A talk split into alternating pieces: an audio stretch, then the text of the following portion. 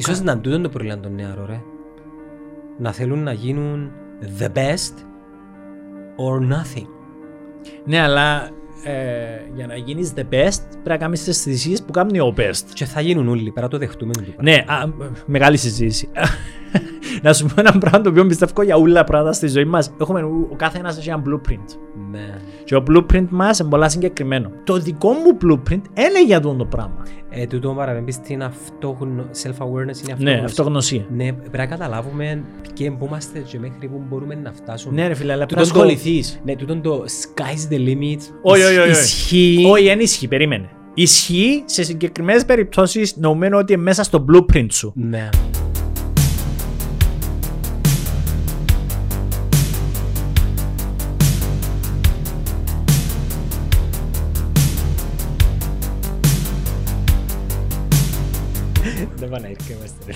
Έτω ρε, πολλά ωραία. Φίλε μπόμπα. Μπόμπα, έλα εδώ, έλα εδώ. Είναι να μου πει τώρα έχει κενό στα αριστερά. Εν είμαι φωτογράφος ρε. Μπόμπα, defocus, ζαβί. Δε, δε, δε, δε. Κεντραρισμένος. Έλα ξανά ρε, έλα ξανά. Κεντραρισμένος. Φίλε μπόμπα. Είμαστε νεωνία παιδιά ρε. Μεγαλώνουμε μποτσέ. Καλά ρε, boys will be boys. Ναι ρε, μα γιατί, γιατί δηλαδή ούλα πράγματα. Σήμερα είχα μια συζήτηση με έναν παιδάκι το οποίο θεωρώ ιδιαίτερα ευφυή. Ποιος εμπονεί, είπε μας το όνομα του, ξέρει πρέπει να μας πεις. Εν έχω προβλήμα να σου πω, απλά θα σου πω τώρα για, για συγκεκριμένους λόγους, γιατί μαχόμαστε να κλείσουμε έναν deal. Αρέσκω μου, μαχόμαστε να κλείσουμε έναν deal. Ναι ρε, και επειδή ζητήσαμε να υπογράψω confidentiality agreement, να το φέρω πιο δα. Ναι, και...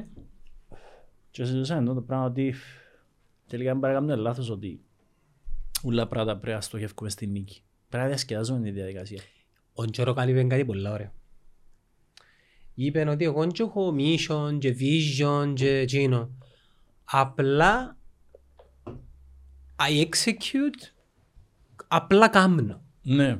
Δεν έχω κάποιο mission και vision, δεν πιστεύω σε αυτά τα πράγματα. Εγώ στον Αντετοκούνμπο να πούμε πρόσφατα. Ναι. Α, κάτι παρόμοιο. Είπεν ότι αν μιλάς για το παρελθόν στη βάση εγωισμού, αν μιλάς για το μέλλον στη βάση της υπάρξης σου, δεν απετύχεις πράγματα.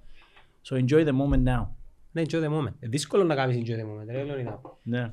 Την τελευταία φορά που ήρθες, δεν τα επεισόδια ήταν ρε φίλε. Νομίζω ήταν ενενήντα εννιά, εκατό, κάτι για μένα. Ήσουν το εκατό ρε φίλε. ενενήντα εννιά ή εκατό. Νιώθω ότι πέρασε μια αιωνιότητα. Εκατό. Επεισόδιο πενήντα επτά, σαράντα έξι, εκατόν είκοσι επτά, εκατόν ένα, ενενήντα εννιά. Ναι, ναι. Γαμότ. Πριν τον κορονοϊό. Ναι, ναι. Και τώρα είμαστε. Ήταν πριν τον κορονοϊό. Είχε καν κορονοϊό. Όχι, όχι, είχε, είχε κορονοϊό. Ήταν νομίζω Ιούνις ή Μάης του... Δεν ήταν Ιούνις, Μάης. Δεν είχε κορονοϊόν τότε. Είχε. Όχι, δεν ξέραμε καν να μου το πράγμα. Αν είχε θα μιλούσαμε ρε φίλε για... Και τι να κάνουμε και πώς να να να... Και θέλει... Reinvention του εαυτού μας και της επιχείρησης μας. One year ago ρε. Ε, αυτό λέω ρε. Ήταν. Είχε κορονοϊό. Μα δεν συζητήσαμε τίποτα άλλο για κορονοϊό. Όχι. Πήραμε το σερί σε άλλα πράγματα. Εντάξει, ήταν και η πρώτη φορά που κάτσα να μιλήσουμε σε έτσι επίπεδο και προσπαθούσαμε να νιώσουμε φαμίλια μαζί. Όχι, εννοώ.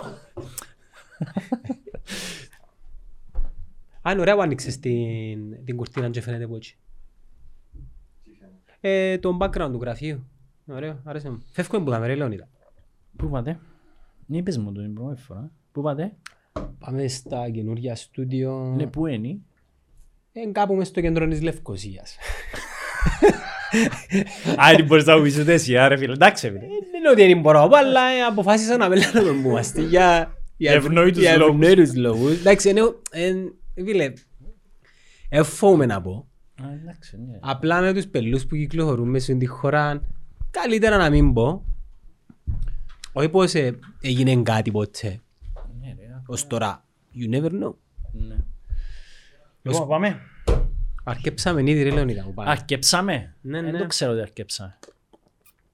Το τελευταίο επεισόδιο του φίλου μου στον Τίμα, πάνω σου.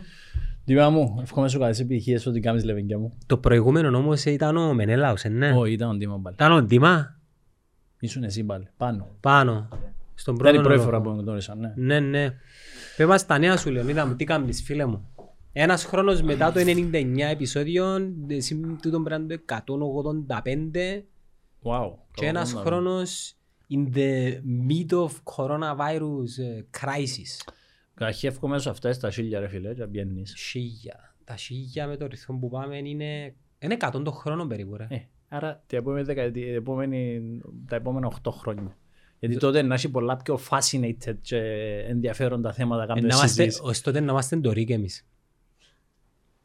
Αν είναι τούτο το vision σου, το όραμα σου. Ε, όχι, αλλά δεν μπορεί να κάνεις. Α, να είσαι το Rick, ναι. Και εντάξει, όπως πάμε, καταλάβα τώρα, όπως πάμε με τους ρυθμούς που πάνε και με τις αλλαγές που υπάρχουν στις τάσεις των, των ανθρώπων να παρακολουθούν, ενώ τις πηγές που θέλουν να πιάνουν πληροφορία, νομίζω ότι ο podcast, νομίζω είχα το κάνει συζήτηση την πρώτη φορά. Τζο Ρόγκαν που πούλησε το, το podcast του στο Spotify. Ελαλούσαμε ήταν να το πουλήσει, ξεπούλησε. Πούλησε, είχε το πουλήσει. Ε, εύχομαι ρε φίλε μου ως τότε να έχεις και έναν δυνατό offer πας στο τραπέζι. Νομίζω δεν πάει πλέον έτσι. Δεν πάει πλέον έτσι. Πλέον εμείς αγοράζουμε. Α, αν έχεις την οικονομική δυνατότητα φίλε μου, πράβος. Όχι, δεν είναι θέμα οικονομικής δυνατότητας, είναι θέμα έλα, έλα σε εμάς. Ναι, έλα σε εμάς. Εντάξει. Όπως και να είναι, όποιον και που τα θυκιό να είναι, μια χαρά. Αν μπορείς να... Ε, φίλε, πριν δύο χρόνια προσέγγισα μίδια. Ναι, εσείς μου πει. Ναι, ναι, ναι, δεν το είδαν καν, δεν το είδαν καν, ας πούμε. Νομίζω ότι θέμα timing για το θέμα, για το... Φίλε, τους αδίκω. Ναι, όσον αφορά το podcast ακόμα είμαστε λίγο πίσω στην Κύπρο, αλλά νομίζω ότι φτάνει. Κοίτα, το πρώτο βήμα έγινε, δηλαδή ξέρει τη λέξη κάποιος. Ναι. Νομίζω δεν είναι μόνο το πρόβλημα, νομίζω ότι κάποιοι άνθρωποι, τουλάχιστον που συζητώ μαζί τους, ακούσουν το podcast. Τα ακουστικά ανεβήκασαν πάρα πολλά, τον καιρό που ήρθες... Τα, τα, τα plays πρέπει να ήταν στα εξήντα, εβδομήντα, ογδόντα, ενενήντα. Ναι. Τώρα είναι εννιακόσια, οκτακόσια. Ε, εντάξει, σημαίνει ας... κάτι έτσι. Με, με τόση, ε, ανα επεισόδιο. Ανα επεισόδιο. Και νομίζω ότι αυτό το πράγμα πηγαίνει. Ούτως αλλιώς και ο κορονοϊός νομίζω βοήθησε αυτό το πράγμα. Νομίζω μια καλή δικαιολογία για να πούμε ότι επέτυχε. Ναι, βοήθησε. Εν έπαιξε καταλυτικό ρόλο, ναι, βοήθησε. Κοίτα, η αλήθεια είναι ότι το, το που φαίνεται σε όλα τα επίπεδα επιχειρηματικά, ότι ο κορονοϊός ήταν ένας, ένας από τους λόγους που γίνει τεράστια αύξηση στο, στο να αναζητήσουν όσοι αν είχαν τις ικανότητες, ε, τις digital ικανότητες, δηλαδή το να μπορούν να αγοράσουν διαδικτυακά, να παραγγείλουν διαδικτυακά, να το κάνουν, όσοι είχαν να δουν άλλες επιλογές που έχουν. Εκτός το παραγγέλλω που το ξέρω, Amazon, eBay, ναι. Ξέρω εγώ που διάφορα. Που υπήρχε που, που το Millennium. Ναι, που υπήρχε ανέκαθεν. Πλέον ψάχνουν άλλες επιλογές. Τι μπορώ να κάνω, ε, τι, τι μπορώ να κερδίσω από online platforms. Ναι. Και νομίζω το podcast ευνοήθηκε από το πράγμα. Γιατί πλέον, αν, αν ανοίξεις την τηλεόραση σου σήμερα, θεωρείς ότι βλέπουμε ότι. Δεν έχει κάτι. Ναι, δεν είναι γίνον τον ιαννικό που χρειάζεται ένας νέος. Και να σου πω είναι θέμα της συσκευής. Είναι θέμα του content creator. Ναι, ναι. έι κέι έι Sigma, Αντένα. Επειδή πας στην τηλεόραση έχουμε το Netflix, ναι. Ναι, ναι, έχουμε το Netflix. Γιατί θέλουμε Netflix. Είναι πας στην τηλεόραση. Βλέπουμε Netflix γιατί νομίζω ότι το content, το περιεχόμενο γίνον που ζητούμε. Πάντα ήταν το content και ήταν το platform. Πάντα ήταν το content. Ε, νομίζω όμως το Netflix συνδυάζει και αθκιό. Και το περιεχόμενο και την πλατφόρμα. Γιατί πλέον βρίσκεστε το περιεχόμενο που χρειάζεσαι σε μια πλατφόρμα που νουλα μαζεμένα. Ναι. Χωρίς να πρέπει να έχεις δεκαπέντε subscriptions. Φυσικά το smartphone έχει πλέον έκτημα επειδή είναι η προέκταση τους χερκούς. Ναι, και, και μπορείς να δεις. Και, α, το άλλο πράγμα είναι ότι όλες οι εταιρείες που μπήκαν έτσι έντονα μέσα στο κομμάτι της τεχνολογίας, τουλάχιστον της πληροφόρησης διαδικτυακά. Το mobile version τους είναι εξαιρετικό. Δηλαδή, ναι. Ούτε κουράζεσαι, ούτε δυσκολεύκεσαι να βρεις ειδήσεις, ούτε τίποτα. Και οι content creators αναβαθμίζονται. Νομίζω δεν έχουμε άλλη επιλογή. Γιατί βλέπουμε ότι η τάση του κόσμου είναι να μεταφέρεται. Δηλαδή, αν δούμε έρευνες μέχρι το δύο χιλιάδες δέκα, υπήρχαν το ποσοστό ήταν εξήντα σαράντα. εξήντα τοις εκατό ενώ που παρακολουθούσαν οτιδήποτε ειδήσεις ή έκαναν αγορές που πι σι και σαράντα τοις εκατό σε mobile version. Τώρα πέρασαν το, αν δεν κάνω λάθος, το εξήντα τοις εκατό mobile version. Ναι. Και το πράγμα που πάει γιατί έχουμε τα mobiles τα οποία πλέον, τα smartphones τα οποία πλέον ε, με μεγάλες οθόνες, δεν είναι το παλιό που κουράζεσαι να δεις. Και οι, και οι επεξεργαστές τους παίζουν σημαντικό ρόλο, γιατί πλέον με το, με το smartphone μπορεί να κάνεις πράγματα μερικές φορές πολλά πιο γλύωρα παρά να ανοίξεις ένα laptop. Και τα social media. Κάμα connect τους ανθρώπους. Και τα social media, ενώ συνδεθήκαν όλα του, έτσι, έχουν μια, ένα integrated system το οποίο συνδεδεμένα. Και τα social media, αν είσαι στο social media βλέπεις διαφήμιση, ξέρω εγώ, ρούχα που έκαμε search πριν δέκα λεπτά. Αν είσαι στο... Τα πάντα, το YouTube, τα πάντα. Το YouTube και καλή σου διαφήμιση, κάτι το οποίο ενδεχομένως ενδιαφέρεις σε, και λες καλά. Που σου πριν σε δέκα χρόνια να μας εντορεί, δεν εννοώ μόνο σαν πλατφόρμα, αλλά και σαν... και σαν άτομα, να έρθουν νέοι άνθρωποι. Ναι, ναι. Δεν μπορείς να είσαι prime για πάντα. Ξέρετε, απέδειξε η εμπειρία που παίρνουμε όσον αφορά τον κορονοϊό. Θεωρώ ότι ε, απομυθοποίησε ουσιαστικά τη στατικότητα που, υπήρχε, που υπάρχει τέλος πάντων σε μια αγορά. Ε, και τι εννοώ. Εννοώ ότι ενώ πάρα πολλά χρόνια λέμε ότι οι εταιρείες πρέπει να μπορούν να λειτουργήσουν online και να μπορούν να δουλεύουν ο κόσμος στο σπίτι, ξαφνικά γίνεται ένα μπαμ και μέσα σε δύο εβδομάδες ξεκινούν όλες οι εταιρείες που δουλεύουν που σπίτι, που μπορεί να το παλεύκασει χρόνια. Ναι. Και τότε το πράγμα τι μας έδειξε, έδειξε μας ότι η ανθρώπινη φύση, ε, όταν έχει επιλογές, ουσιαστικά μπορεί να αναβάλει γιατί φοβάται το άγνωστο της αλλαγής. Αναβλητικότητα. Αλλά, αναβλη... ναι, αλλά την ίδια στιγμή, όταν μπουν τα δυο τους πόθηκια σε ένα παπούτσι ενός ανθρώπου, αναγκαστικά προσαρμόζεται. προσαρμόζεται. Yeah. Και γι' αυτό επιβίωσε ο άνθρωπος και επιβίωσα, ξέρω εγώ, οι δεινόσαυροι. Yeah. Άρα ο κορονοϊός έδειξε μας ότι. Τα, τα θετικά του κορονοϊού, ότι ε, πάρα πολλές επιχειρήσεις στη διαδικασία επιβίωσης πήραν αποφάσεις που μπορεί για πέντε έξι χρόνια να το, να το συζητούσαν, να το ξανασυζητούσαν. Και οι managers το ίδιο. Δηλαδή, τώρα σου πει ένα παιδάκι, νιώθω άρρωστος, θα δουλέψω από σπίτι. Καλό. Ναι, ναι, ναι. ναι. Okay. Προσαρμόστηκε. Προσαρμόστηκε. Και τούτη η ομορφιά της ζωής μας, ότι μπορούμε να προσαρμοστούμε πάρα πολύ. Αλλά έβαλε άδεια. Όχι, έφαλε άδεια. Δουλέψω από σπίτι. Και έχω να σου πω ότι ε, εμπειρικά, μιλώντας με διάφορα παιδιά. Και συμφωνώ μαζί με και μου να πεις τώρα. Ναι, δεν ήξερες τι να πω, αλλά είμαι σίγουρος ότι μπορώ να σκέφτηκες. Δουλεύουν παραπάνω από σπίτι από ό,τι στο γραφείο. Told you so. Ναι. Είναι απίστευτο. Απίστευτο. Γιατί ε, ε, νομίζω επειδή είσαι σε ένα, σε ένα χώρο που νιώθεις οικία, ε, κάθεσαι στο χώρο σου όπως νιώθεις, όπως γουστάρεις τέλος πάντων. Τούτο το πράγμα μπαίνεις στη διαδικασία να δουλεύεις και ξέρεις, ας σου στείλει ένα email ο άλλος η ώρα έξι. Επειδή είσαι σπίτι σου, λες εντάξει, άντε να το κάνω. Ενώ αν πέντε σχολάνεις και φύγεις πέντε, αφού ας σου στείλει email πρέπει να μην το παραλάβεις. Μιλούμε για τα services όμως πάντα. Ναι, μιλούμε για services πάντα έτσι. Ναι. Ε, φυσικά νομίζω ότι τα... Έχει και ο retail. Το χαρακτηριστικό. Θα μπορούσε το retail, ας πούμε, να έχει την ομάδα του που πουλάει e-shop πράγματα, να δουλεύει και ο κόσμος στο σπίτι. Μα υπάρχει. Υπάρχει. Αν, αν είναι διαδικτυακά που δουλεύει και το πράγμα, ναι. Απλά το θέμα είναι ότι ε, αν, αν πρέπει να είσαι, αν, είσαι, αν είσαι γραμμή παραγωγής, εργοστάσιο, ε, προφανώς πρέπει να με. Δεν μπορείς να είσαι που σπίτια δουλεύει το πράγμα. Εσύ που είσαι σύμβουλος επιχειρήσεων, ε, είχα σκεφτεί κάτι πέρσι και είπα το του Παναγιώτη, λέω του ρε, θα σου πω τώρα είμαστε έντεκα άτομα. Ο χώρος δάμε maximum φορεί δεκαπέντε, συν το conference. Αν θέλω να γίνω τριάντα, μπορώ να μείνω στο ίδιο χώρο και να έχω τον κόσμο να έρχεται μια με μια. Ακριβώς. Άρα έχω χαμηλά τα κόστα μου, βασικά τα ίδια τα κόστα μου, και αυξάνομαι επί δύο το ανθρώπινο δυναμικό. Σωστό. Με κάποιες επενδύσεις σε κάποια hardware τα οποία ναι, πρέπει ναι, ναι, να έχω το... σπίτι. Σωστό. Νο... Γίνεται, γίνεται. γίνεται. Και, ε, νομίζω ότι μια καλή συζήτηση έτσι, για να ξεκινήσουμε να, να τρέχουμε λίγο με το podcast μας είναι τι πρέπει να κάνουν οι επιχειρήσεις σήμερα. Μετά που όλη την ιστορία, δηλαδή πώς πρέπει να αντιδράσουν οι επιχειρήσεις. Γιατί ξέρετε, κάποια στιγμή να φύγει ο κορονοϊός. Ε, κάποιες εκτιμήσεις λες είναι ότι το είκοσι δύο να έχουμε ακόμα λίγο να περάσουμε και μετά να βαρεθούμε, να, βαρεθούμε, να φύγει τέλος πάντων και να, να ξαναμπούν τα πράγματα στο, στη, νο... στο νέο normal. Μπράβο, στη νέα κανονικότητα. Ναι. Και γιατί το λέμε νέα κανονικότητα, λέμε το νέα κανονικότητα γιατί απλούστατα κάποιες νόρμες που υπήρχαν στην αγορά παλαιότερα θα υπάρχουν πλέον. Σαν?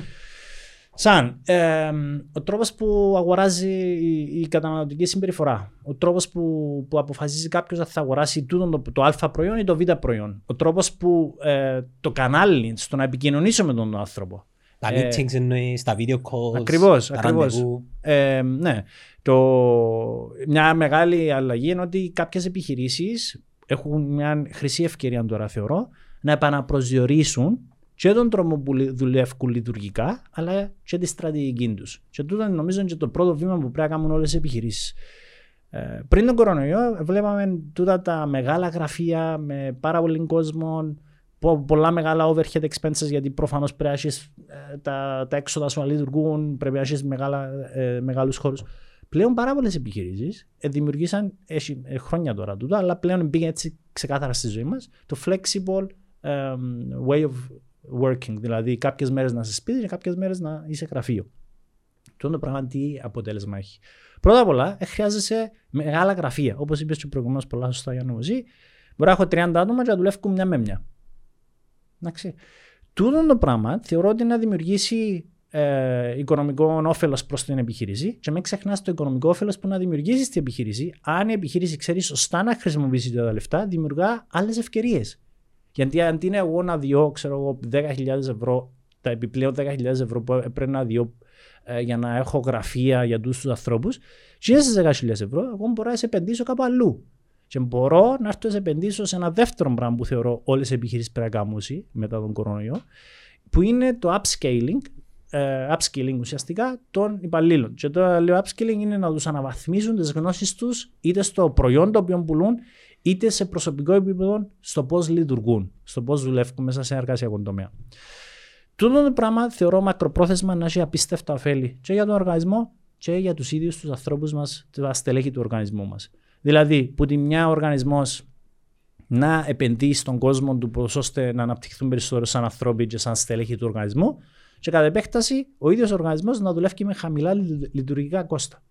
Τώρα, αν τα συνδυάσουμε το αθιό, αναπίστευτο το αποτέλεσμα που μπορεί να βγει.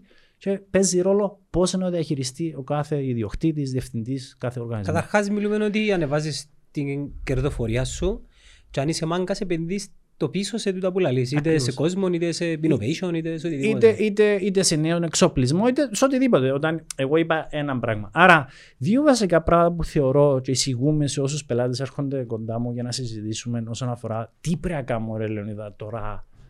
Που είμαστε μεσούσεις όλης της διαδικασίας και κάποια στιγμή να φύγει, εγώ λέω δύο βασικά πράγματα. Επαναπροσδιορισμό του πώς λειτουργεί ο οργανισμός σου και να ξαναδούμε τη στρατηγική αν υπάρχει. Αν δεν υπάρχει να στήσουμε από την αρχή, αλλά αν υπάρχει να την ξανασχεδιάσουμε και να αναπτύξουμε. Και το δεύτερο στοιχείο είναι να επενδύσεις στον κόσμο. Το πιο σημαντικό κεφάλαιο οποιοδήποτε οργανισμό είναι ο ίδιος ο άνθρωπος. Έτσι, τα στελέχη του οργανισμού.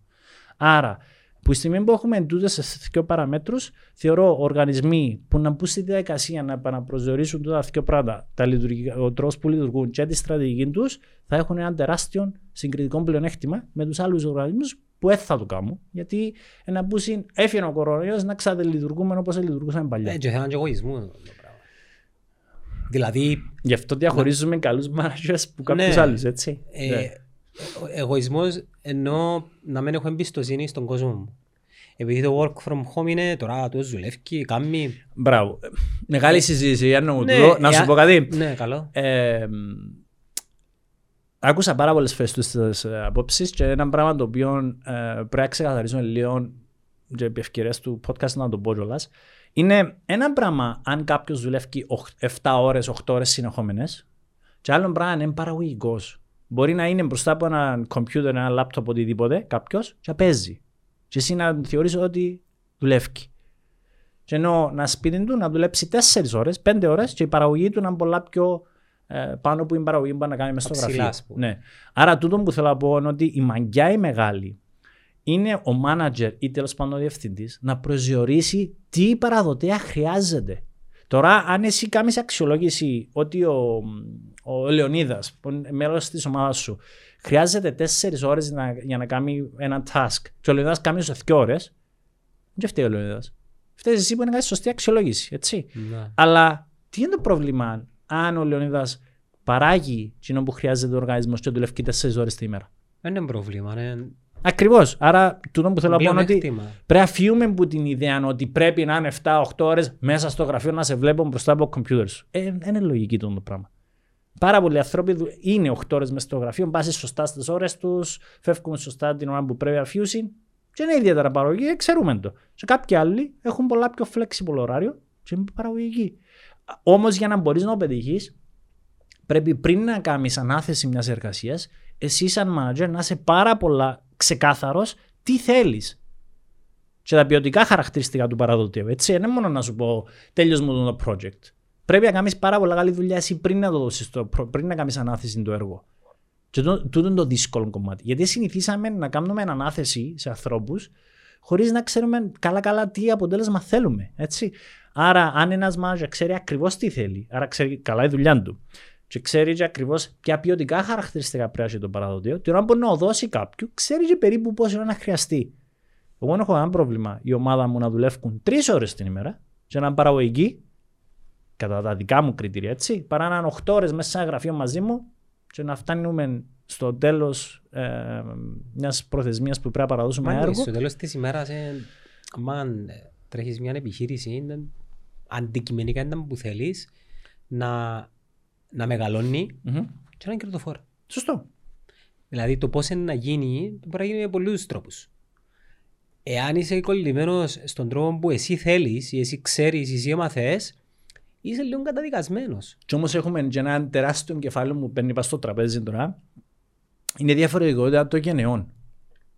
Έχουμε τη γενιά που είναι οι σημερινοί managers, που κάποιοι millennials και λίγο πιο μεγάλοι, ναι. Και έχουμε και τους εντελώς τα νέα παιδιά που έρχονται τώρα, οι Gen Z, που έχουν εντελώς διαφορετικό ε, σύστημα αξιών. Δηλαδή, ο νέος σήμερα θέλει το χρόνο του να πάει να κάνει τη γυμναστική του. Ενώ εμείς παλιά μπορεί να μην μας έφυγε να δουλεύουμε όσο ώρα οκτώ η νύχτα. Και θεωρώ ότι τούτη η ιστορία με τον κορονοϊό διά μια εξαιρετική προϊστάξη ευκαιρία να μπορείς να συνδυάσεις. Δηλαδή, το flexible ωράριο νομίζω αρέσκει στη νέα γενιά. Μάλιστα, εγώ είχα πει στο Μαραγιωτή πριν το, το τρίτο lockdown. Πάω του ρε, αν κάναμε βάρδιες, αφού θεωρώ τους ζάμε που. Πρέπει να φτιάξει η ώρα δέκα και όλος να φύγει οκτώ. Ναι. Γιατί να μην κάνω βάρδιες και να flexible. Πώς το φτιάξει η Google, ας πούμε. Ναι, να, να κάνεις βάρδιες, αλλά πρέπει να έχεις και δουλειά να κάνουν τα παιδιά. Ενώ πρέπει, πρέπει, πρέπει να κάνεις καλή προεργασία να, εσύ. Να θυκαλέξεις εσύ το εφτάωρο σου ή το οκτάωρο σου. Εμείς δουλεύουμε να με εφτάμισι ώρες, όχι οκτώ. Ναι, ναι. Να θυκαλέξεις εσύ. Ναι, να... Το θέμα είναι να είναι κάποιος να μην ανοίγει το γραφείο. Να είναι ανοιχτό όπως το είκοσι τέσσερα που λέει κουβέντα. Ναι, αλλά είναι είκοσι τέσσερα πρέπει να πάει λίγο ανάποδα, να δούμε το κόστος να λειτουργεί είκοσι τέσσερα. Είπαμε να είμαστε flexible, είπαμε να, να, να βοηθήσουμε τον κόσμο μας έτσι να δουλεύει, αλλά πρέπει να μετρήσουμε το κόστος δυστυχώς ή ευτυχώς για νομού. Είναι ένα βασικό στοιχείο το οποίο πρέπει να μετριέται σε οποιαδήποτε απόφαση πάρεις. Ναι, να ικανοποιήσω τις ανάγκες του κόσμου μου, αλλά την ίδια στιγμή να δω το κόστος.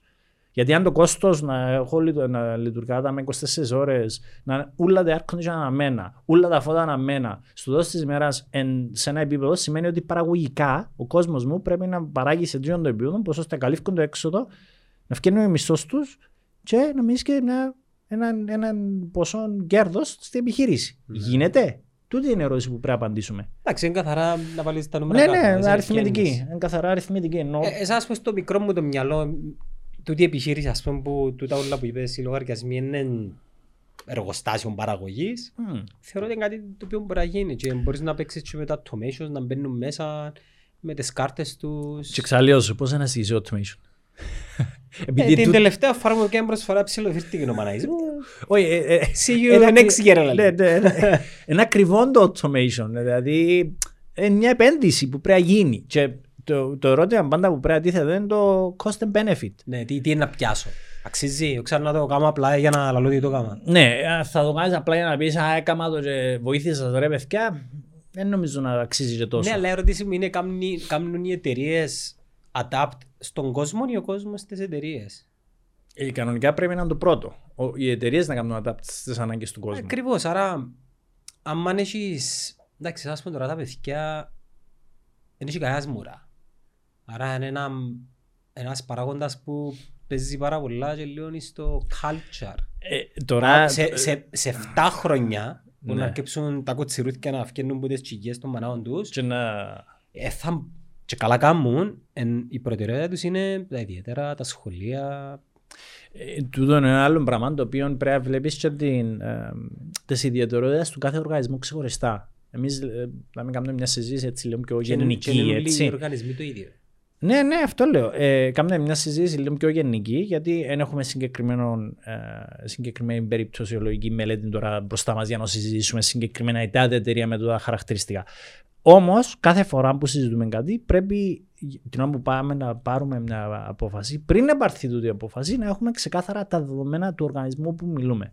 Σύντομα τη στιγμή έχεις μια ομάδα ανθρώπων οι οποίοι είναι όλοι νέοι, δεν έχουν οικογένειες. Άρα, το flexibility με ωράριο μπορεί να δουλέψει. Πράγματι, σε εφτά χρόνια μπορεί να με δουλεύει. Πρέπει να σου πει: ένα μισό ώρα, εγώ η ώρα έξι εφτά θέλω να είμαι σπίτι, πέντε και μισή θέλω να είμαι σπίτι, τρεις θέλω να φεύγω. Αν θες να έρχομαι ώρα έξι το πρωί, να φεύγω ώρα τρεις. Δεν ξέρω. Απλά γιατί ξέρω εγώ, ο γιος μου, η κόρη μου πρέπει να είναι νοσπαρό ιδιαίτερα. Πρέπει να, κάνω, πρέπει να πάω πιάσω τον μωρό μου από σχολείο, δεν έχω κάποιον να μου προσέχει. Άρα ξαφνικά να πρέπει εσύ να αναπροσαρμόσεις το πράγμα ξανά. Μα τούτη είναι η μαγκιά να προσαρμόσεις. Ναι, ότι η εταιρεία και η κάθε εταιρεία σε δέκα χρόνια να είναι η ίδια. You will be surprised πόσες εταιρείες δεν θέλουν να προσαρμοστούν. Έχουμε και παραδείγματα διαχρονικά, παγκόσμια παραδείγματα. Εγώ νομίζω ότι την αλλαγή πρέπει να την επιβάλλεις πριν, πριν, πριν την ώρα της. Ε... Εχθές ήρθε μου η επιφώτιση να δώσω επιτέλους στο Ζήνονα αγουρεντή μου το, το δώρο να αλλάξει το λογότυπο του Netcast. Οκ, okay, good. Έθελα να αλλάξει, αλλά φαγγίτα ας πούμε. Άλλαξε κάτι. Και κάποιον λόγο είναι τριγκάρι με το... Η ιδέα πώς να φανεί. Ναι. ναι. Κοίτα. Ε... Μιλώντας για αλλαγή. το, το impact όμως του, του, της αλλαγής του λογότυπου πόσο είναι να είναι νομίζεις. Τίποτε. Ε, ωραία. Γι' αυτό δεν σε κοφτεί το δοκιάς του. Ναι. Πέμουν σε άλλα πράγματα να δω και στην ευκαιρία. Κοφτεί με πολλά επειδή εγώ, εγώ το έκαμα. ναι, ναι λέμε και που έκαμες το εσύ, σχεδίασες το, αλλά... Actually εγώ όμως. Ναι, ναι, ναι, ναι. Το rebranding του λογότυπου πόσον impact να έχει. Ε, θα σε ακούει κάποιος επειδή άλλαξε το λογότυπο. Ακριβώς. Όχι. Ε, ε, ήταν η επιφώτιση μου τούτη. Εγώ... Ναι, αλλά θέλω να έχεις επιφώτιση σε πράγματα που έχουν μεγαλύτερο ρίσκο. Γιατί οι εταιρείες οι οποίες καταφέραν. Σαν... Εγώ ένα παράδειγμα. Έχω ένα ρίσκο που θα ήταν καλά να παίρναμε. Εσύ που μας ξέρεις λίγο, ας πούμε. Ναι, σας ξέρω πάρα πολλά καλά. Αλλά από τις ναι. συζητήσεις που κάναμε, ε, θεωρώ ότι θα μπορούσατε να πάτε ούλον online. Δηλαδή, ο καθένας που σπίτι του θα δουλεύκεται όλοι online. Ωραία, διάσου μια πολλά καλή μπάσαν τώρα να επικαλεστώ έναν άρθρο που διάβασα της Caroline. Ε, τέλος πάντων, δεν ξέρω το όνομα της, θα το παίξω πάντα. Ε, ε, μελετημένος, τέλος πάντων, μιας κοπέλας η οποία έλεγε ότι υπάρχουν και τα αρνητικά του, του work ναι, from home. Δηλαδή, το team building. Δώσ' μου, δώσ' μου ένα, δώσ' μου ένα δευτερόλεπτο. Ε, Δεν ξέρω, νομίζω η Caroline Tweck που το παίρνει τούτο, αν, αν δεν κάνω λάθος, αλλά μπορεί να το παίρνει κάποια άλλη. Είναι LinkedIn source που τα ρε Λεωνίδα. Okay. Η εξαποστάσεως εργασία έχει κάποιους κανόνες για να το κάνεις σωστά. Εν είναι, δεν είναι απλά ο Γιάννος Σπίντουλ, ένας Σπίντουλ και δουλεύκουν. Υπάρχουν, πρώτα απ' όλα, πρέπει να υπάρχουν πλατφόρμες τα οποία μπορούμε να επικοινωνήσουμε, όχι για δουλειά, για personal connection. Ναι, ας πούμε έχουμε εμείς το Slack. Okay, good, ναι, αλλά όχι για δουλειά. Όχι για δουλειά, για personal. Για να μου σύλλος σου δεν μου κάνει που μου είπες προχτές είναι άρρωστος. Για να μου το μωρός σου είναι καλά, να μου είναι τις φωτογραφίες που ξέρω εγώ στη γιορτή του. Τούτο είναι ένα. Και δεύτερο πράγμα, σε μικρά χρονικά διαστήμα πρέπει να βρίσκεται η ομάδα διαζώσης. Online. Όχι online, που κοντά. Τούτος είναι ο τρόπος του εξαποστάσεως. Και το ξαζιώ στην Κύπρο με μικρές αποστάσεις. Ενώ είμαστε στην Αμερική που μπορεί να μην ισχύσει σε μια πολιτεία. Τούτος είναι ο τρόπος που πρέπει να γίνει. Η Google το ράνει μετά από, το, μετά από ένα χρόνο. Ναι, το ράνει. Ε, απλά τούτο που θέλω να πω είναι ότι επειδή είμαστε social animals, αρέσκει μας το πράγμα με τα μέτια σου πω «Ε φίλοι μου, να κάνω μια χειραψία μαζί σου, να σε αγκαλιάσω, δεν που κάνεις πέμουν τα λίγο, είσαι καλά». Θέλουμε το, χρειαζόμαστε το. Ειδικά, ειδικά στην Κύπρο που έχουμε τούτο το πράγμα πάρα πολλά. Μπορώ να το επιβεβαιώσω ότι όταν είσαι στο τρίτο lockdown, τσακώνουν τα παιδιά που είναι άρτη γραφείο. Ναι, ναι. Και λαό του Παναγιώτη, ρε φίλε, για τούτο μόνο είναι μπράβο μας, ρε φίλε. Δηλαδή να τσακώνουν τα άλλα να έρθει στο γραφείο. Εντάξει, σκεφτήκα το λίγο εγωιστικά, ναι εμείς, ευαρεθήκα σπίτι. Ευαρεθήκα σπίτι και ένα άλλο πράγμα είναι ότι θέλεις πολλά μεγάλη αυτοπιθαρχία να δουλεύεις που σπίτι. Όσον και αν ακούετε. Στην αρχή είναι ωραίο, ξέρω εγώ είμαι σπίτι μου, είμαι στις πιζάμες μου, χρειάζεται... Είδα και κάτι βίντεο στο TikTok που first week work from home πορωμένος, μετά one year μες στο κρεβάτι και βαρκέτας είκοσι. Και ο λόγος είναι ότι είναι πολλά απλός.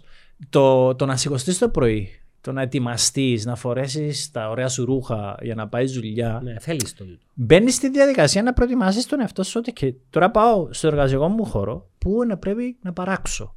Ενώ το να είσαι σπίτι, να δουλεύεις ακριβώς πας στο ίδιο τραπέζι που μπορεί να τρώεις ή να κάθεσαι πας στον καναπέ που ψες κάθεσαι δύο ώρες Netflix και χαλάρωνες. Yeah. Εν λίον, ξέρεις, θέλει, θέλει χειρισμό. Γι' αυτό, από ό,τι φαίνεται, το καλύτερο, η καλύτερη φόρμουλα για να χρησιμοποιηθεί όσον αφορά στο να νιώθει ο άλλος ακόμα ότι είναι μέρος μιας ομάδας, ότι ε, ε, μέρος της ομάδας που ονομάζεται, ξέρω εγώ, on-time media και ο Γιάννος έχει ακόμα τη σχέση μαζί μου που να έρθει να κάνουμε την πλάκα μας να πειράξω και να ξέρω σαν αγκαλιάσω, να σε πουνιάρω ή κάτι. Χρειάζεται να, να, να υπάρχουν συναντήσεις, διαζώσεις συχνά. Όχι να το αφήνεις τρεις μήνες. Δηλαδή μια φορά κάθε δύο εβδομάδες, τρεις εβδομάδες να βρεθείτε. Και να κάνετε κάτι έξω από τη δουλειά. Ναι, όλοι μαζί. Ναι, ναι, όλοι μαζί να πάμε να φάμε. Αλλά σε εκείνη τη φάση, εσύ σαν ο ηγέτης της ομάδας, πρέπει να δώσεις ιδιαίτερη σημασία, όχι στο Λεωνίδα σαν στέλεχος του οργανισμού, αν εύκολα τούτο το project και το άλλο, αλλά με ρωτήσεις σαν άνθρωπο. Ρε φίλε, ναι, μία, είσαι καλά.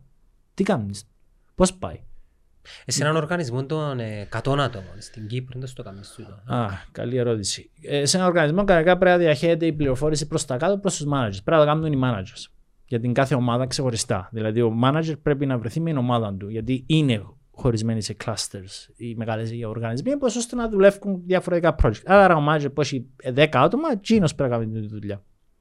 Γι' αυτό είναι πιο μεγάλοι οργανισμοί. Άρα ε, σημαντικό να γίνεται το πράγμα, γιατί εγώ τουλάχιστον έχω τεράστιο πρόβλημα, ρε φίλε, με τον το που σπίτι εξ αποστάσεως, γιατί όσοι είμαστε ανθρώποι, people's people, και αρέσκει μας να, η, η, η συναστροφή με την ανθρώπινη, ναι.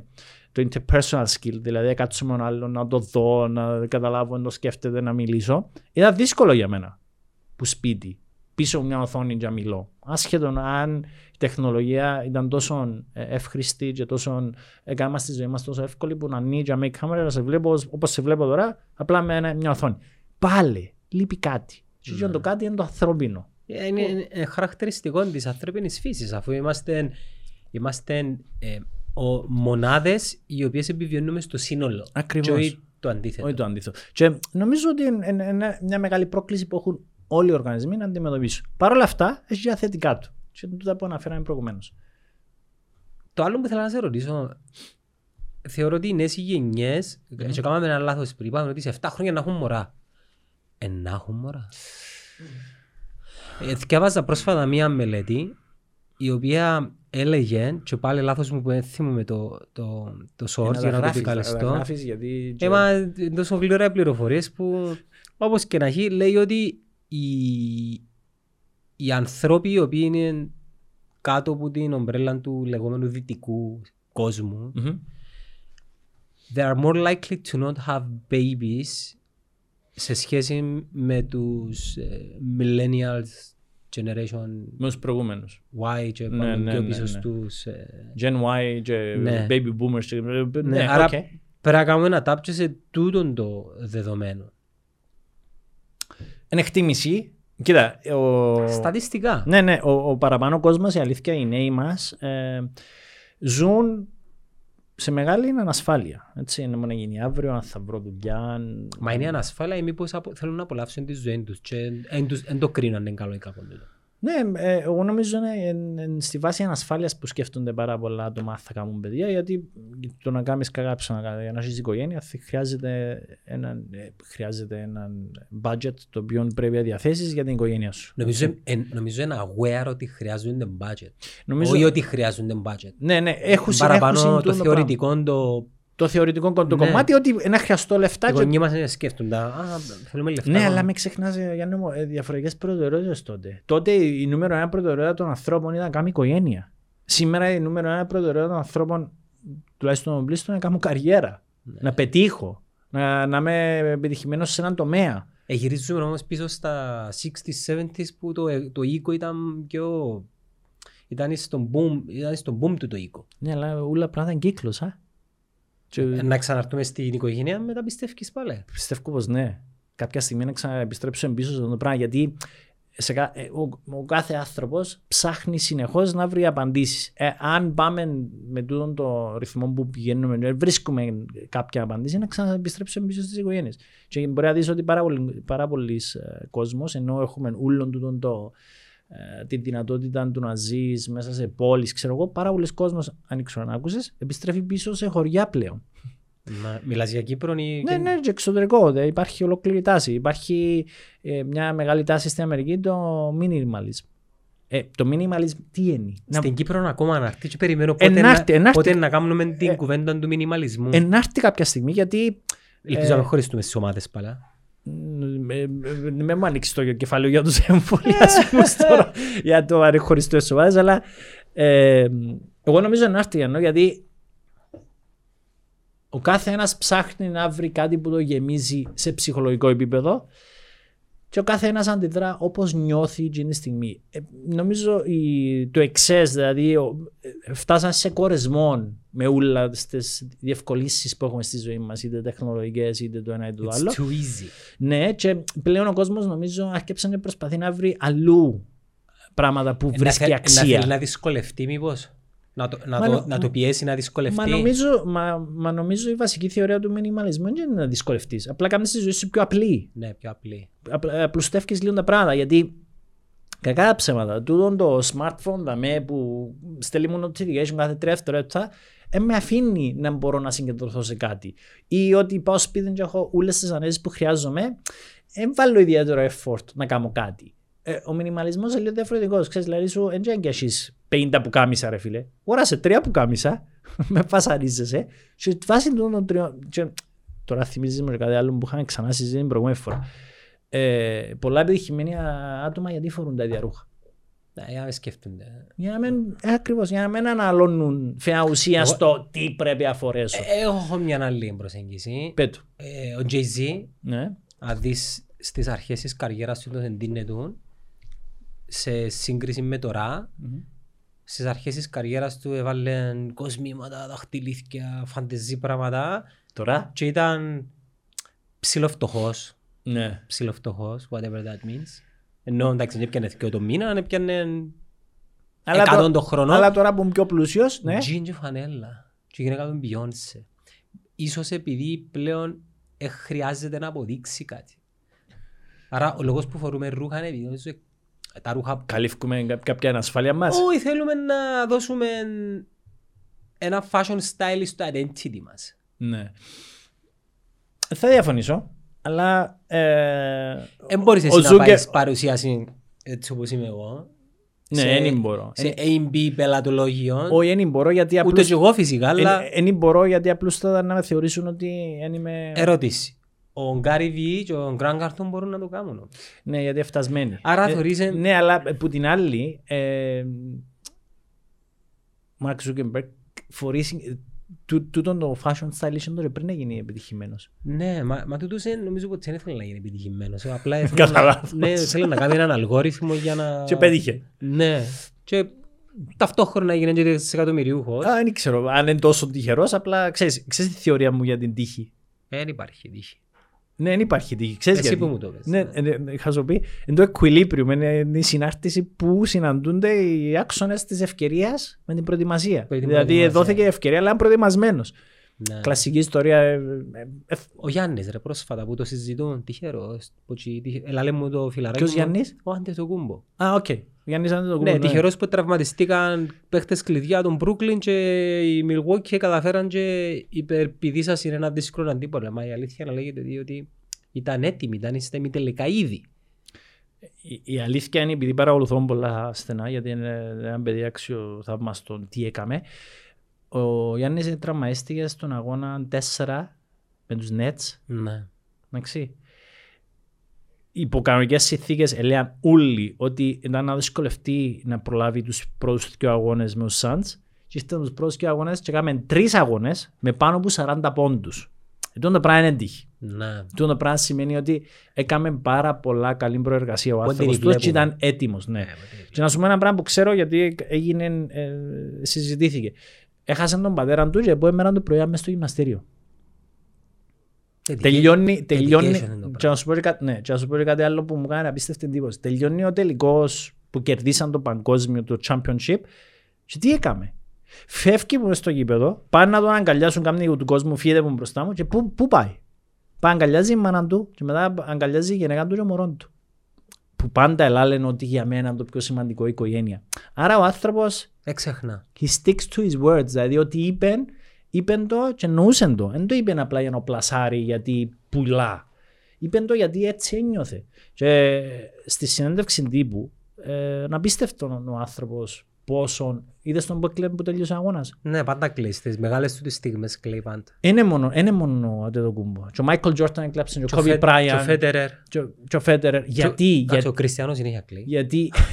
Γιατί φκένει ούλο. Η πίεση που περάσαν τόσο καιρό. Το φιλαράκι μας ο Κόνορ εγκλαίει. Επελανίσκει, αλλά νομίζω ότι εφτά φορά καλά κλάψει. Όχι, να σου πω ψέματα. Όταν έπιανε τη ζώνη τη διπλή έκλαψε.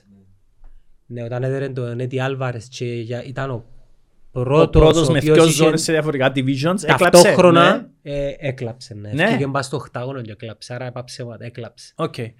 Ε... Κλαίνουν και οι μεγάλοι άντρες, κλαίνουν, ναι. μεγάλοι αθλητές άντρες. Απλά ο McGregor είδες που μιλούσαν την προηγούμενη μέρα, ήσουν να χάσει. Νομίζω, νομίζω αστέριν το έσβησε. Εμένα ε, θεωρώ ότι χάσε παραπάνω από ότι στο παιχνίδι. Μετά το aftermath και το τι συνεχίζει να κάνει, συνεχίζει να χάνει σαν αθλητής. Είδες να μου γράψει προχτέρα.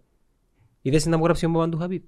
Ναι, νομίζω. Είχε του γράψει ο Χαμπίπ ένα tweet αμέσως μετά την ήταν του Ποπόρη ότι good always wins evil. Evil, evil, ναι. Και ο Πελός απάντησε του πριν και τρεις μέρες και λέει του ελέω του θανάτου του πατέρα του Χαμπίπ που κορονοϊό και γράφει του tweet reply So COVID is good and father is evil. Ναι, ναι, εντάξει, ξέρεις. Και σβήσεν το.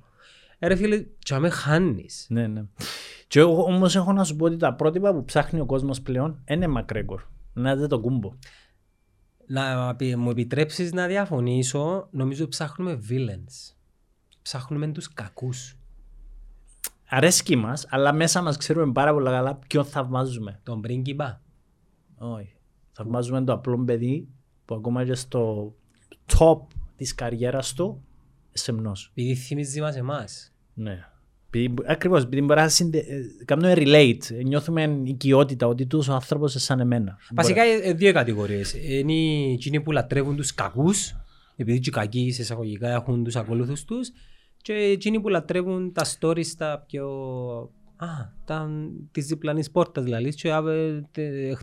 Την επομένη ήταν... Διαχρονικά όμως, δες το λίγο, αντέχουν οι, τα σεμνά παιδιά. Οι καλοί, ναι. Ναι, ναι, ναι, τα παιδιά που σεμνά. Ναι. Επειδή δημιουργά, ο, ο κάθε κακός δημιουργά hype το οποίο αρέσκει σου να ακούεις, γιατί ξέρεις, είναι μεγάλη είδηση και τα media, με ξεχνάς, προσπαθούν συνέχεια να μας διούν τα αρνητικά, γιατί είναι ο τρόπος που σε κρατούσαν μαζί τους. Συνέχεια, έτσι. Δεν είναι το θετικό. Και τούτο έχει να κάνει με neuroscience του εγκεφάλου, ο τρόπος που το έφυγε ο εγκεφάλος μας. Ε, και γι' αυτόν πλασάρουν συνέχεια τα αρνητικά. Και ο McGregor κάθε φορά μου φκένει μια βλακεία, αφού ξέρουμε ότι ο λόγος που λαλεί τον το πράγμα είναι ότι να δημιουργήσει προστριβή και να έχει μια απάντηση. Και κάθεσαι εσύ και περιμένεις να μου απαντήσει τώρα ο Χαμπίπ, ας πούμε, στο tweet που κάμε. Όχι μόνο, δηλαδή περιμένεις και την επιστροφή του σε ενάμιση χρόνο, η οποία φαντάζομαι ένα, ένα payday τεράστιο. Όχι. Ετοιμάζει το που τα τώρα τους. Ε, ετοιμάζει το που τα τώρα και με ξεχνάς πούλησε το whisky του, το οποίο φαντάζομαι στο συμβόλαιο ήταν ότι πρέπει να συνεχίζεις να είσαι ο ambassador του ποτού του. Άνοιξε καινούργιο μπαράκι στο Δουβλίνο, το οποίο είναι ένας τρόπος να το πλασάρει και γι' αυτό είναι μέσα στα media. Πήγαν προχτές και είδε ξέρω, τον Justin Bieber, ξέρω ποιον είδε. Ε, το που θέλω να πω είναι ότι δημιουργά να κρατά, προσπαθεί συνέχεια να κρατά τη σημασία του κόσμου γιατί τούτον πουλά, ξέρει το. Όμως, αν ρωτήσεις τον κόσμο ποιον θαυμάζεις παραπάνω, νομίζω να σου πούν τα καλά παιδιά ναι, του αθλητισμού. Τα καλά παιδιά. Φέντερερ, Αντετοκούνμπο, ε, Μέση, που είναι τόσο provocative. Φυσικά ούτε ο Ρονάλντο provocative. Όχι, απλά βγάλει μας έναν ναρκισισμό τον οποίο πιθανόν να τον, απο... τον αποβάλλουμε, να μην το θέλουμε, αλλά δεν το νομίζω να είναι έτσι. Ναι. Σαν άνθρωπος. Εντάξει, δεν τον ξέρουμε, αλλά ε, σίγουρα είναι McGregor. Όχι, όχι, όχι, καμία σχέση. Αν και το συγκεκριμένο. Νομίζω δεν έχει άλλο. Εντάξει, το συγκεκριμένο σπορ τελευταία λόγω και του ιδίου άρκεψαν και ευκάλλεται το trash talking guys που είναι μέρος του παιχνιδιού που δεν το έχουν. Άλλα αθλήματα. Ναι, δεν το έχουν. Έχουν το έφερα αγωνίζεστε σε, σε υψηλό επίπεδο και εμένα αρέσκει μου το πράγμα σου. Και γιατί ο McGregor, ας πούμε, σπάσες το πόδι σου και ο Τζο Ρόγκαν κάθεται πας στο πάτωμα μαζί σου και πραγματικά μίλανε και νόμιζαν ότι he was on the drugs. Αλήθεια, εγώ έτσι ένιωσα. Εντάξει, οι ορμόνες εκείνη τη στιγμή είναι στο... I don't know, δεν ξέρω, αλλά έλα βλακίες. Ακόμα και εκείνη ώρα, έλα βλακίες. Θεωρώ ότι ένας αθλητής όταν έχει κλάσ, ακόμα και να μπουχάνει, ξέρει πώς να κάνει. Είδες τον πρόεδρο ο Σαντς. Έχασε τον τελικό του N B A και πήγε μες στα αποδητήρια και είπαν τους ευχαριστώ πάρα πολύ γιατί κάμετε με καλύτερο προεδρή και συγχαρητήρια, ήσασταν τον καλύτερο. Ναι, ήταν το φαβορί του έξι. Ήταν το φαβορί. Ναι, ναι, ήταν το φαβορί γιατί είχα συναπίστευτα comeback που είναι αρχή του προαθηνών στο τέλος. Αλλά τούτο πράγμα έχει κλάσσα ένας άνθρωπος. Και αρέσκει μου, ξέρεις γιατί. Γιατί θεωρώ ότι τον άνθρωπο εκτιμάς τον ιδιαίτερα, σαν, σαν προσωπικότητα. Επειδή, ξέρεις κάτι, μετά ο αθλητισμός έχει άλλα πράγματα. Έξω από το αν χάσω κερδίσω, έχει άλλα πράγματα. Που ο κόσμος πλέον εξηγήσει και παρακολουθά πάρα πολλά στενά. Παλιά ήταν απλά η εικόνα του νικητή. Πλέον έχει άλλα πράγματα. Ναι, χωρίς να θέλουν αθλητές, είναι επί καθημερινής βάσης στο προσκήνιο. Λόγω social media. Ναι, ναι. Θεωρείς λένε τον Mike Tyson είναι καλός μιλά τώρα. Ναι. Άλλαξε πάρα πολλά. Γιατί. Γιατί. Ε, θεωρώ είμαι ε, πιο σοφός, οριμάσαι. Είμαι πιο σοφός και είπαν του κιόλας ότι εμπουλάτσινον το aggressiveness πλέον. Όταν ξανά παίξε με τον... Έκαμε έναν πρόσφατο... Άμα ο Τάισον. Ο Τάισον μαζί με τον... Ναι, εντάξει, ήταν μόνο επίδειξης. Τέλος πάντων. Ναι, και όταν τον ερωτήσας κάμεις το χρόνια του τον... Όχι λαλί του. Έχει δεκαπέντε χρόνια να κάνω. Είμαι beginner, λαλί. Είναι beginner. Έχει πεντέα χρόνια σταματήσε. Ενώ έχει δεκαπέντε χρόνια είμαι beginner. Γιατί λαλείτε ότι τούτος πέρα με φοβάται εμένα. Εγώ πρέπει να το φοβώ εκείνον λαλί. Ένας Tyson Prime δεν είχε τσάν να πει τον τόπο. Όχι, όχι, όχι. Ο Tyson Prime ήταν ένας καλύτερος πυγμάχος ever. Κατά άποψη μου, αλλά τέλος πάντων, άλλη συζήτηση. Μην μου ξεκινήσεις Μοχάμετ Άλι και ξέρω εγώ γιατί... Όχι, αλλά να σου δώσω πάσα και να μου πεις ποια traits των αθλητών πρέπει να βάλουμε στον business. Μπράβο. Είμαι μες στον νου σου, επειδή είπες μου το πριν να σου το πω πίσω. Φίλοι μου, τώρα λοιπόν, traits. Wow. Νομίζω το... Το απίστευτο trait που έχουν όλοι τούτοι που είναι στο, στην κορυφή ως αθλητές είναι το persistence, δηλαδή η υπομονή και η επίμονη που έχουν σε κάποια πράγματα. Παλεύκουν το, έχουν ξεκάθαρο πλάνο πώς θα φτάσουν κάπου και παλεύκουν το ακόμα και αν υποφέρουν, αν δυσκολεύκονται. Και όταν το πράγμα είπαν το πάρα πολλές φορές και συνεντεύξεις. Στο πρώτο βραβείο τότε το κόμπο στο εμ βι πι είπαν ότι ακόμα λίγες μέρες που νιώθα καλά, να βγω, να παίξω, έπρεπε να βγω και έφυγε να ριζούσα εκατό τοις εκατό. Τούτο το πράγμα θεωρώ ότι είναι ένα από τα βασικά traits που πρέπει έχουν και ο κόσμος στο επιχειρήσιο. Δηλαδή... Πώς μεταφράζεται όμως στο business world, δηλαδή εμπιο, ο επιχειρηματίας, ο, ο executive, να, να, να, μην, να μην μείνουμε μόνος στους επιχειρηματίες, ναι, να μείνουμε ναι. στους ανθρώπους που δουλεύουν στις εταιρείες. Πώς το μεταφράζει με το επιμονή, ένας γραφίστας ας πούμε, ένας web developer, ένας βιντεογράφος, πώς μεταφράζεται η επιμονή και η υπομονή. Ωραία. Πρώτα απ' όλα, ε, σε οποιοδήποτε τομέα να πιάσουμε, έχει καλές μέρες και κακές μέρες. Εντάξει. Έχουμε τούτο το πράγμα. Οι οποίες πότε προέρχονται, θέμα ψυχοσύνθεσης. Ε, θέμα ψυχοσύνθεσης και συγκυριών που προκύπτουν από το εργασιακό τομέα. Μπορεί μια ημέρα ε, να έχω ένα τσακωμό με τον manager μου για, για κάτι το οποίο θεωρώ έχω δίκιο και έχει άδικο ο manager μου. Αλλά γίνεται, έτσι. Δαμέ, μπαίνει η διαδικασία να, να ξέρουμε ακριβώς πώς να το ξεπεράσουμε το πράγμα και προχωρήσουμε. Ο κορονοϊός ουσιαστικά αποδόμησε ότι ξέρα, όσον αφορά το business, το landscape της αγοράς, άλλαξε το εντελώς. Και έχουμε δύο επιλογές. Ή να, ή να αναπροσαρμοστούμε και να επιμείνουμε στη νέα μας, γι' αυτό έλεγα πριν, επαναπροσδιορισμός της λειτουργικότητας ενός οργανισμού και στρατηγικής, να επιμείνουμε στη νέα στρατηγική που αποφασίσαμε να κάνουμε με τα νέα δεδομένα, ή να πούμε, οκ, okay, κλαίμε, ήρθε ο κορονοϊός, καταστραφήκαμε, πήγαμε χίλια χρόνια πίσω. Και μετά που να φύγει ο κορονοϊός να ξαναπροσπαθήσουμε να δούμε τι είναι να γίνει. Το που θέλω να πω είναι ότι όλα πράγματα έχουν να κάνουν και με το πόσο προνοητικός είσαι. Πριν έρθει τη στιγμή να είσαι έτοιμος. Την τη στιγμή συζητούμε για, για ένα θέμα του κορονοϊού. Ο κάθε αθλητής είναι έτοιμος για μια μάχη που να δώσει πριν τη μάχη. Mm. Κάνουν τόση πολλή προεργασία που είναι έτοιμοι. Άρα η επιμονή, η υπομονή είναι ένα πάρα πολύ σημαντικό. Το να έχεις στρατηγική, να ξέρεις ακριβώς ποιος είσαι, τι σου γίνεται και πού θέλεις να φτάσεις, είναι πάρα πολύ σημαντικό κεφάλαιο. Και ο τρίτο trade, το οποίο θεωρώ ότι είναι τεράστιο στους ε, αθλητές αλλά και στους ε, επιχειρηματίες, είναι η νοοτροπία.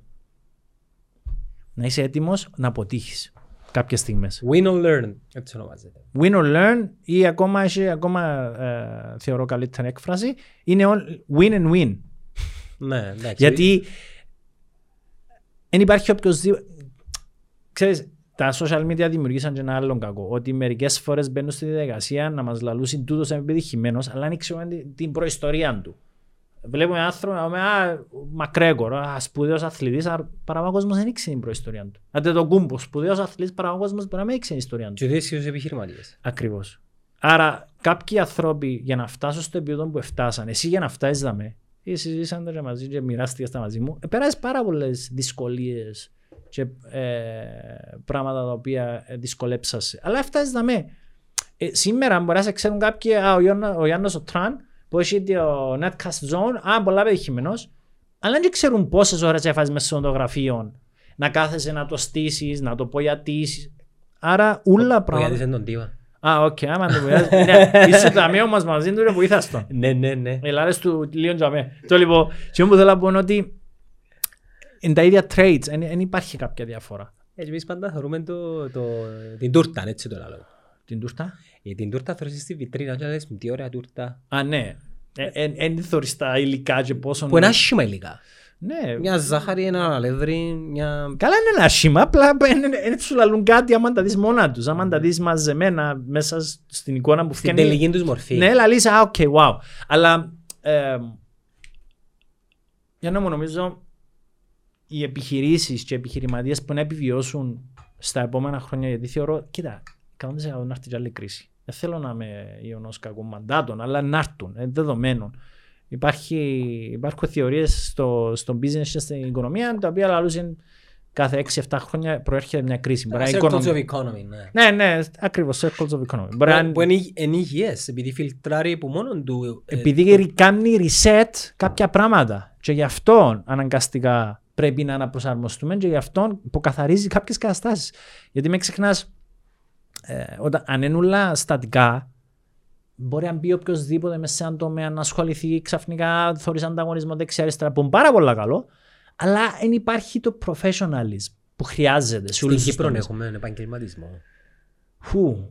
Εντάξει, άλλον podcast που μόνο του το. Ε, θεωρώ. Ε, πε, και κλείστο. Και... Κοίτα, θεωρώ ότι, θεωρώ ότι έχουμε ε, επιλεκτικά.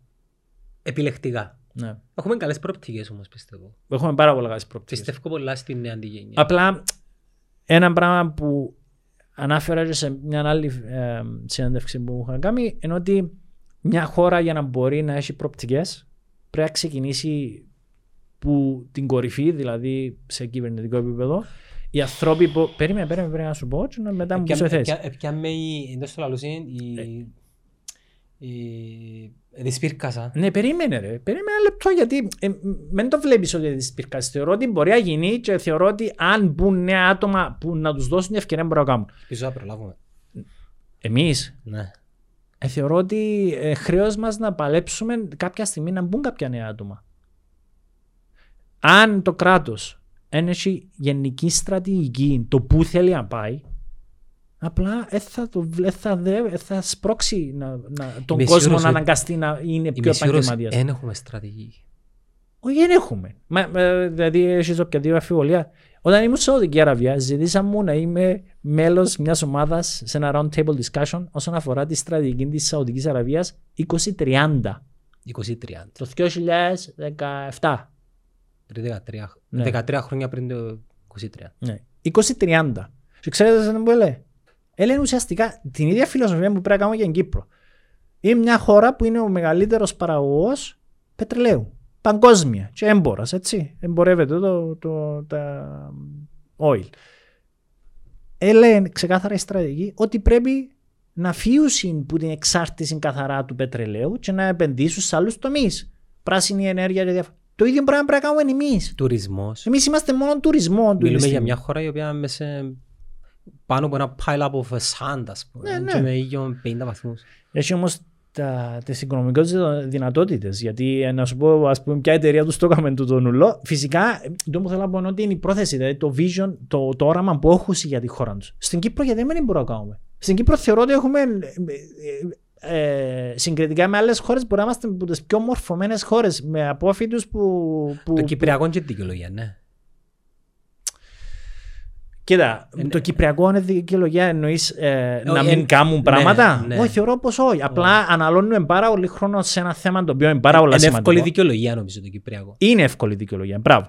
Αλλά δεν είναι δικαιολογία. Είναι ένα θέμα το οποίο πρέπει να διαχειριστούμε, ναι, το μέλλον του τόπου μας, ναι, πρέπει να του δώσουμε τη δέουσα σημασία, του ήταν τα δεδομένα, αλλά σημαίνει ότι πρέπει να σταματήσεις στα άλλα κομμάτια να ασχολείσαι. Αλλά για να μπορούμε να το κάνουμε εμείς, εμείς αυτή στιγμή στην Κύπρο προσφέρουμε δύο πράγματα. Υπηρεσίες και τουρισμό. Τίποτα άλλο. Τίποτα άλλο. Και έχουμε τη δυνατότητα να κάνουμε χίλια άλλα πράγματα. Θέλει πολιτική βούληση. Και δεν είναι τόσο δύσκολο επειδή είμαστε μισό εκατομμύριο ενεργοί ανθρώποι, πολίτες. Είναι πολύ. Για να μου είτε μισό εκατομμύριο. Ένα huge corporation. Ναι, είτε πεντακόσιες χιλιάδες είτε πέντε εκατομμύρια, όταν υπάρχει η, η διάθεση και η θέληση, γίνεται. Απλά θεωρώ ότι τούτο το πράγμα μας λείπει και είναι τούτο που χρειαζόμαστε. Χρειαζόμαστε ανθρώπους που να μπουν σε θέσεις κλειδιά και να έχουν όρεξη να δουλέψουν για τον τόπο τους. Μα πόσες είναι τούτες οι θέσεις? Νομίζω είναι ναι, πολλές. Πάρα πολλές οι θέσεις, αλλά μπορεί να ξεκινήσει και από εμάς που είμαστε στο ιδιωτικό τομέα, δηλαδή ας πρόχνουμε κάποιες καταστάσεις. Ερώτησες με ένα πράγμα για, για να πάμε πίσω, γιατί ξαναφτάνουμε. Επαγγελματισμό. Θεωρώ ότι ο επαγγελματισμός είναι κάτι πολλά συγκεκριμένος και βλέπουμε ότι σιγά σιγά ξεκίνησε να υπάρχει. Σε πόσους τομείς όμως υπάρχει ο επαγγελματισμός και ποια είναι τα χαρακτηριστικά των τομέων? Πρώτον, ναι, πέτω. Στις υπηρεσίες. Γιατί? Επειδή έχεις να κάνεις με ξένους, νομίζω. Ε, μπράβο. Έχεις να κάνεις με ξένους. Και εκείνοι έχουν ένα στάνταρτ στο μυαλό τους και περιμένουν να πετούν που σένα να τους προσφέρεις σε αυτό το στάνταρτ. Ναι. Σωστά. Okay. Δεύτερο πράγμα. Πού άλλο βλέπουμε επαγγελματισμό? Hmm. Θα ήθελα να πω στο ποδόσφαιρο. Ποιο ποδόσφαιρο, φίλε? Μα για ποιο ποδόσφαιρο μιλάς τώρα? Θα ήθελα να πω στο ποδόσφαιρο. Φίλε, έχει χώρα που έχουμε, από τον παράδειγμα μπροστά μας η Ισλανδία, που έστησε πλάνο πάλι στρατηγική. Και καταφέρει και πηγαίνει η χώρα τους με πιο λίγο πληθυσμό που μας. τραγούδια, πώς είναι. Ναι, ναι, ως, που, ως το σημείο που πήγε. Και το ίδιο πράγμα. Απαρεπιπτόντως έχουμε και έναν Κυπραίο δικό μας άνθρωπο, ο οποίος ήταν μέρος Ε, της ε, συμβουλευτικής ομάδας για να στηθεί και το πλάνο, και τον ίδιο άνθρωπο δεν τον αξιοποιήσαμε στην Κύπρο για να κάνουμε εμείς τον το πλάνο. Ξέρεις γιατί? Νομίζω, it's ho- damn hard να πετύχεις έτσι πράγμα. Θέλει επιμονή και υπομονή. Του που σου λέει πριν. Θέλει πλάνο και θέλει υπομονή και, υπο, ε, επιμονή και υπομονή. Αλλά κάποιος πρέπει να το κάνει. Και ο παραπάνω κόσμος δεν θέλει να κάτσει πας στο τραπέζι και να, δώσει, να φάει ώρες και καιρό να άρα έχουμε, άρα έχουμε την καλά. Ναι. Δεν έχουμε την ανάγκη. Όχι, δεν έχουμε την ανάγκη. Είμαστε σε ένα κόμμα. Όχι, αύριο το πρωί αν έρθουν από εμάς, όπως έγινε με τον κορονοϊό, δεν μπορείς να πηγαίνεις στο γραφείο. Πρέπει να δουλεύεις στο σπίτι, αναγκαστήκαν όλες οι εταιρείες και προσαρμοστήκαν. Αύριο αν έρθουν από εμάς, μηδέν τουρισμό. Μηδέν όμως. Ένα πρέπει να κάνουμε κάτι. Φυσικά είναι λίγο διαφορετικό γιατί χρειάζεται χρόνος να κάνεις προεργασία. Αλλά μας πούσουν ότι από πέντε χρόνια θα έρθει ούτε ένας τουρίστας στην Κύπρο, νομίζει να μείνουμε με σταυρωμένα χέρια. Κάποιοι να αναγκαστούν να κάνουν κάτι.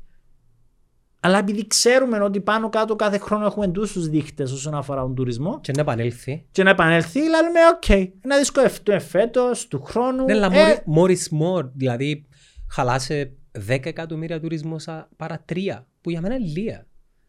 Χαλάσε, η Κρήτη νομίζω έχει παραπάνω τουρισμό μας. Ξαναφτάνουμε πίσω στη ίδια κουβέντα. Με ποιον πλάνο θα φέρεις δέκα εκατομμύρια. Σωστός. Ενώ.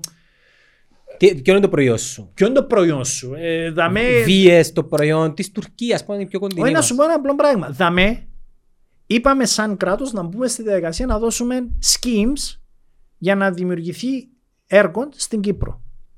Εντάξει. Ε, θα αναλύσω τώρα ποιος stage και ποιος δεν φταίει. Ήρθε μια εταιρεία, έκαμε ένα έργο με τον Νίκολας Κέιτς, τον Ζιου Ζίτσου, και σήμερα έχουμε θέμα. Που πάει. Τι είναι το σκερονομά? Ναι. Μα στην ώρα γύρω. Ε, μπορεί να μην φταίμε. Κάτσε, περίμενε, περίμενε. Μπορεί να μην φταίμε για εκατό τοις εκατό. Μπορεί να μας στείλαν τιμολογιάθρωποι, ρε φίλε. Όχι, ρε φίλε. Έλε έτσι, αλλά το που θέλω να πω ότι που στη στιγμή μου μπαίνεις στην διαδικασία πρέπει να είσαι προετοιμασμένος. Είναι ένα πλάτε ρε Γιάννη μου, έμπαμε στο αυτοί και πάμε να δούμε το έλα φέρ μου τριάντα εκατομμύρια κάνεις το έργο και να σου δώσω πίσω του τα λεφτά. Που by the way ήταν trash αλλά... Δεν ξέρω, δεν το είδα αλλά... Όχι, δεν το είδα απλά... Έμπαμε στο εμ ντι μπι ρε φίλε. Εντάξει φίλε αλλά... Τέσσερα σέρκαλο που συμβγαίνει. Ασχέτω, που η στιγμή που πήγες στη διαδικασία ανοίξεις ένα νέο κεφάλαιο πως ώστε να εισραίουν κεφάλαια στη χώρα σου ε, και να προωθήσεις τη χώρα σου που ήταν να έχει παρεμπιπτόντος αντίκτυπο στον τουρισμό σου γιατί αν βλέπουν στο έργο ωραία locations για να έρθουν πάλι δεν τα κατάφερες. Επειδή είχαμε πλάνο. Ε, αυτό λέω ότι yeah, η στρατηγική yeah. μας ήταν απλά ah, ah, κονδύλιν ταινίες, ναι, έλα, έλα και ναι. θεωρούμε. Ε, το πρόβλημα. Και τούτο είναι το βασικό πρόβλημα που υπάρχει σε πάρα πολλά κεφάλαια της ζωής μας. Δηλαδή, ερευνητικά προγράμματα. Γίνονται τόσα ερευνητικά προγράμματα. Πόσα πάνε στην commercialized. Πόσα πάνε στην αγορά. Δεν μου απαντήσεις. Food for thought. Τροφή για σκέψη. Ναι. Πόσα πάνε. Αν είναι απλά να κάνω, να βάλω νι μες στο κουτάκι. Α, έχουμε την υπηρεσία στην Κύπρο. Να, διούμε, να, να κάνουμε subsidize έργα στην Κύπρο. Ναι. Αν είναι μόνο τούτο, μια χαρά πετύχαμε το. Αν θα το κάνουμε όμως στρατηγικά με μακροπρόθεσμο πλάνο για να, για να ωφεληθεί ο τόπος μου, πρέπει να το κάνω σωστά. Πρέπει να βάλω ανθρώπους που είναι η δουλειά τους. Δεν μπορώ εγώ τώρα να κάτσω σε ένα τραπέζι με έναν παραγωγό ταινίας Hollywood να διαπραγματευτούμε μαζί του, γιατί δεν τον have a clue. Πρέπει να φέρω κάποιον ο οποίος έχει η δουλειά του. Εμένα εμπειρία μόνο στο βουράδι γειτονίας. Θυμούμε τα με podcast του πρώην Υπουργού Υγείας του Παμπορίδη. Πουλάλε να φέρουμε έναν άνθρωπο ο οποίος είναι η δουλειά του στο να διαχειριστεί ε, τα νοσοκομεία και το γεσί και έδωσαν του τούτο το budget που έχουμε. Mm. Ε, θυμάσαι κουβέντα. Ναι, ήταν μαζί με τον Μάριν τον Ταραβίδη. Ναι, ενώ τούτο το πράγμα είναι έναν τριάντα οκτώ παράδειγμα. Γίνεται να συζητούμε για κάτι, να θέλουμε να είμαστε experts ή οι πλέον επαγγελματίες και να με φέρνουμε τους επαγγελματίες του είδους για να διαχειριστούν. Δώσε κάτι παραπάνω σε επίπεδο μισθολογικό, αλλά μακροπρόθεσμα να το βγάλεις δέκα φορές.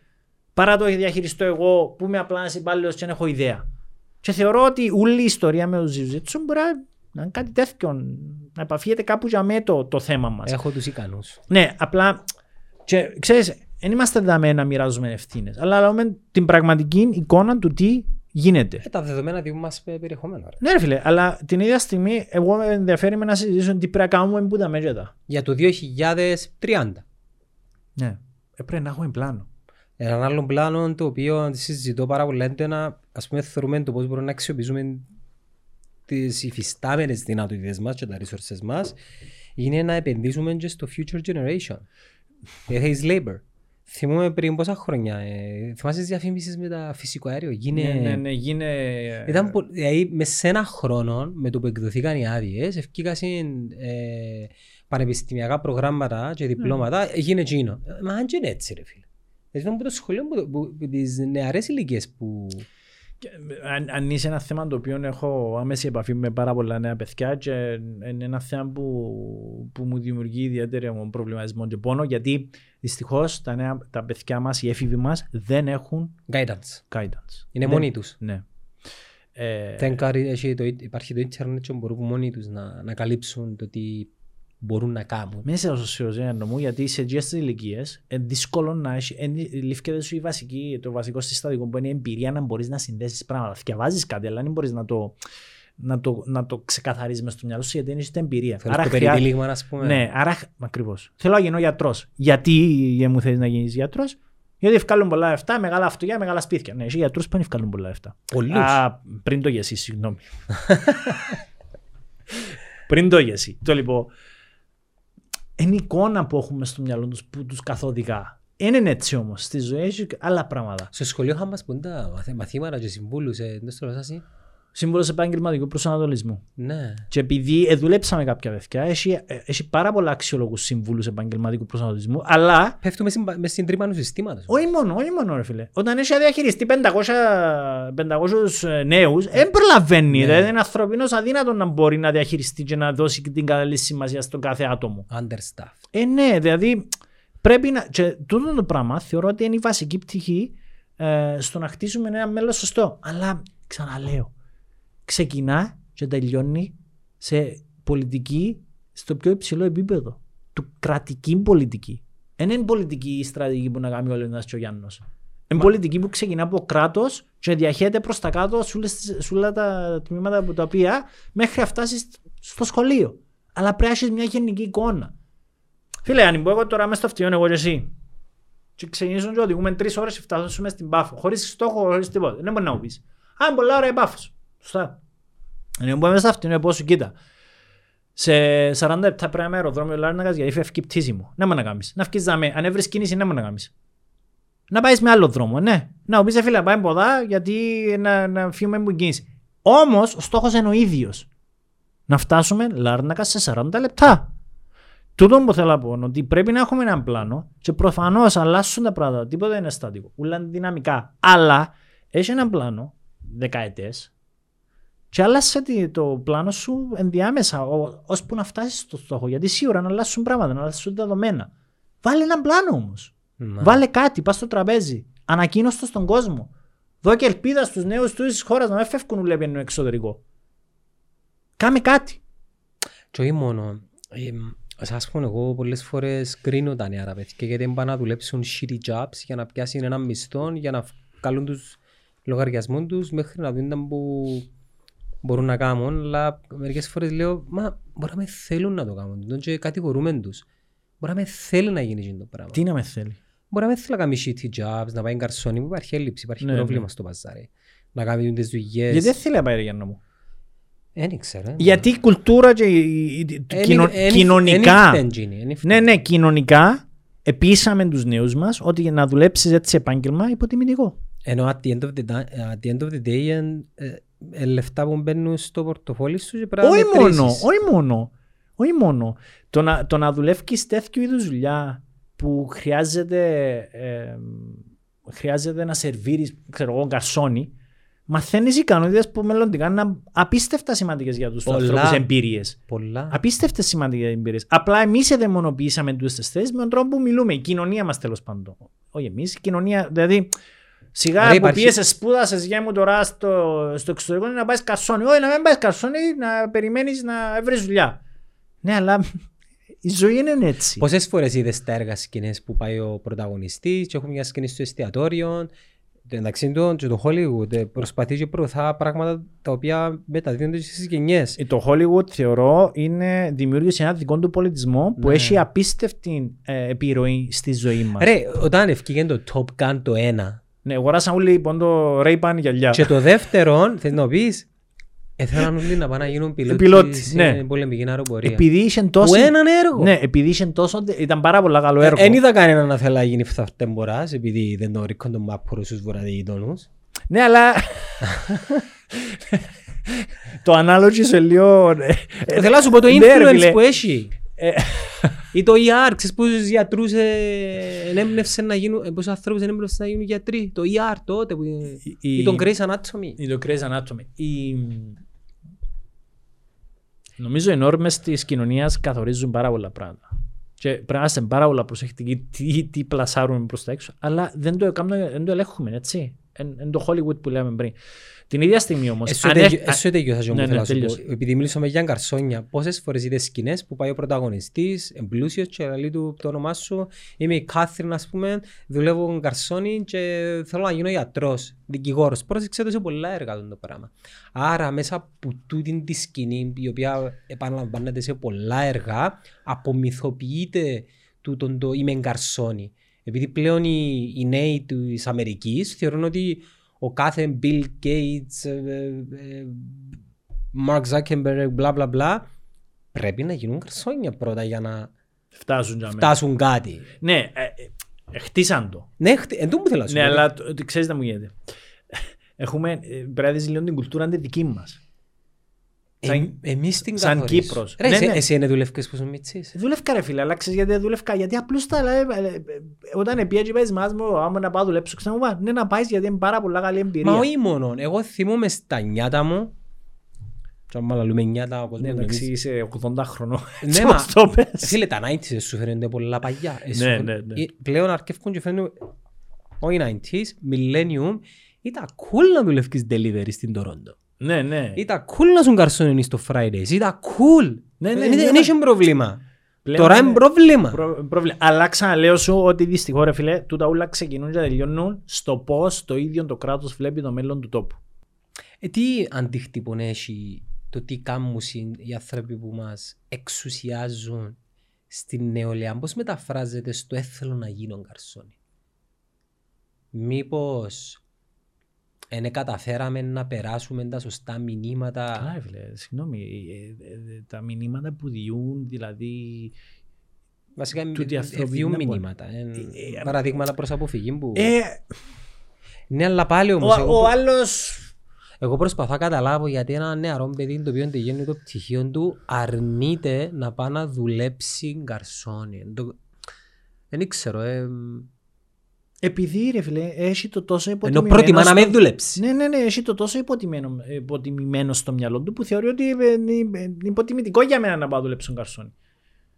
Έτσι, τούτο το perception του, είναι τρόπος αντίληψης του. Εντάξει, χω, χωρίς να λέμε ότι πρέπει να του τη στρατηγική μας να παραπέμψουμε μια ολόκληρη γενιά να πάει να δουλέψει καρσόνια. Όχι, όχι, όχι. Δεν είπε κανένας να πάει να δουλέψει, αλλά δεν έχει ντροπή καμία δουλειά.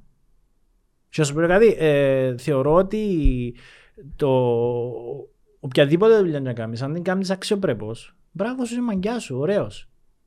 Ναι. Ποιο, ποιος καθορίζει ότι η δουλειά που κάνω εγώ ή εσύ είναι πιο σημαντική που έναν γκαρσόνι? Πράγμα πολλά δεν έχεις γκαρσόνι, άρα να πάει εμείς στο εστιατόριο θα μπορέσεις να ζερβεί κανένας. Λόγος που επικαλούμε γκαρσόνια είναι επειδή κάποιοι μιλούν για ανεργία, ενώ εμείς γνωρίζουμε το δαμαντήμα που αρκετοί συνεργάτες μας είναι στο έλεος, έχει μπραντ που ξεκινάει επειδή βρίσκει προσωπικό.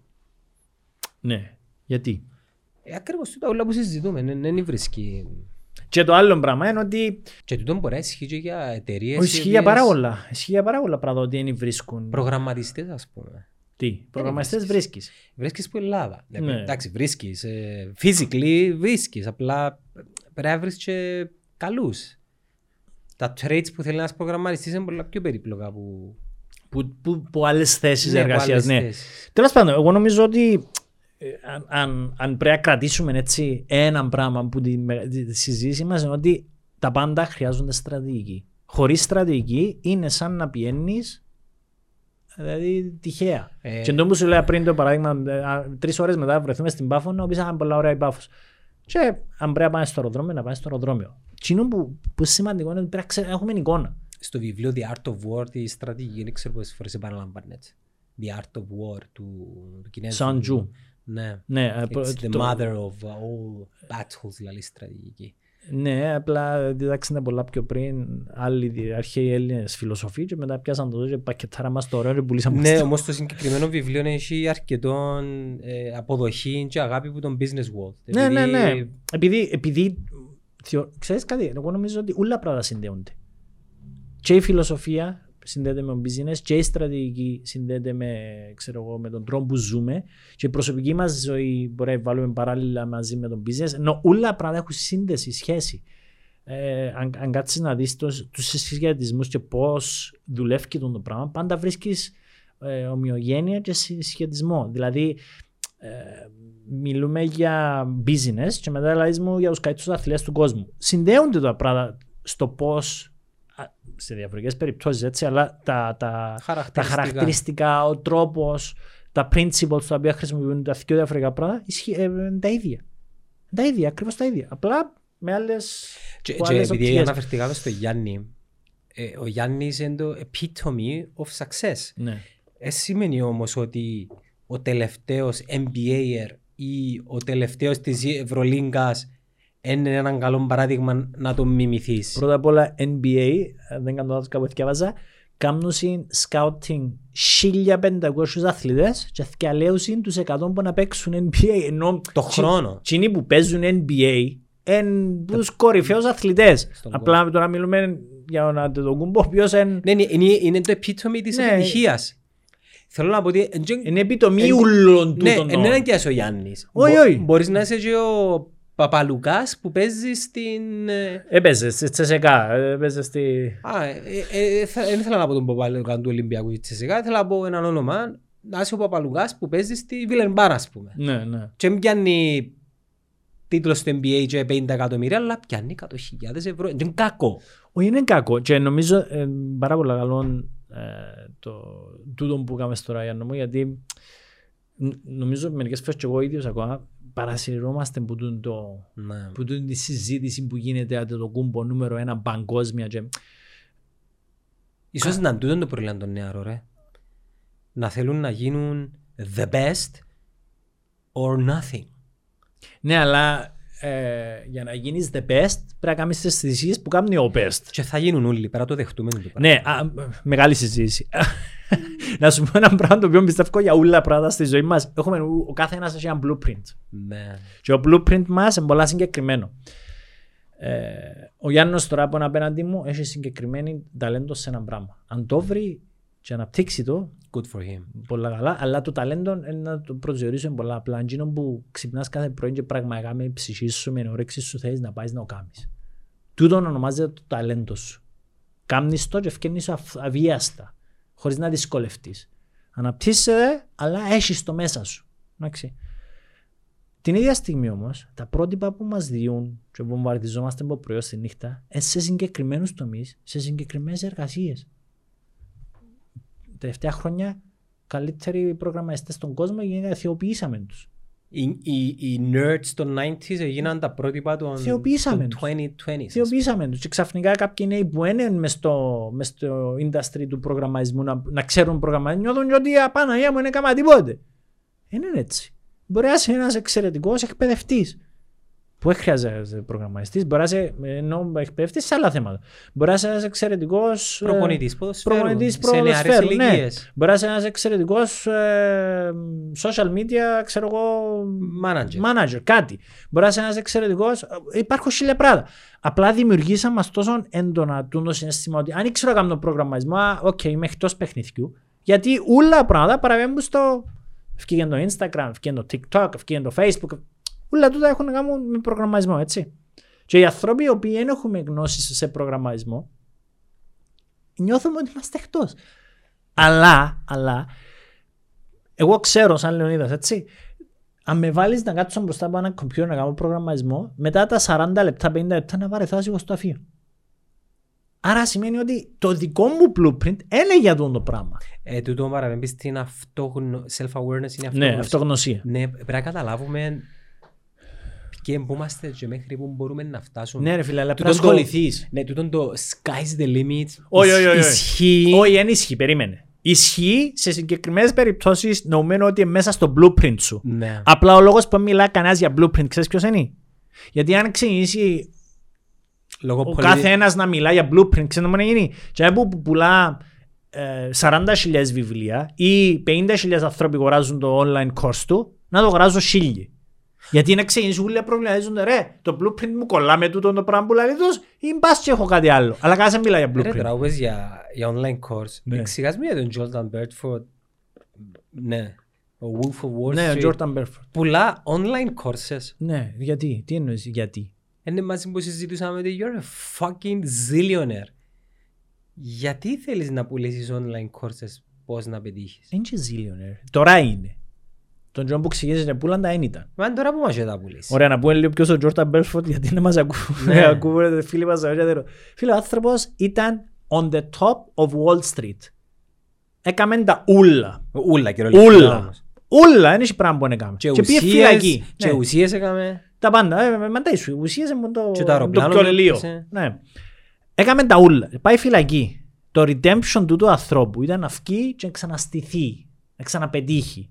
Γι' αυτό έκαμε online courses. Ήταν ένας τρόπος. Το είναι του, είναι εκείνο θέλει. Και αν το Disney μιλά ρε φίλε, να πιστεύω, ζήτω, ζήτω κάθε ευτρόεπτη. Όμως. Είναι κοκαρισμένος all the time. Ναι, όμως. Μπορεί και να είναι ας πούμε. Μπορεί να είναι. Όμως ένα πράγμα το οποίο έχω να σου πω. Αν το φέρω μπαίχτη τον Jordan Belfort στην Κύπρο. Οφεριζάει. Έστω το, είναι άλλο μπορώ να πω. Αν το φέρω στην Κύπρο ρε φίλε, βάλω μπροστά σε ένα κροατήριο Κυπρέος να... Μα είναι πουλάλι ρε κουμπάρε το ζάβε, πέτα πα πέσει ρε. Α, δεν τον ήξερω. Ναι, πέτα πα πέσει ρε.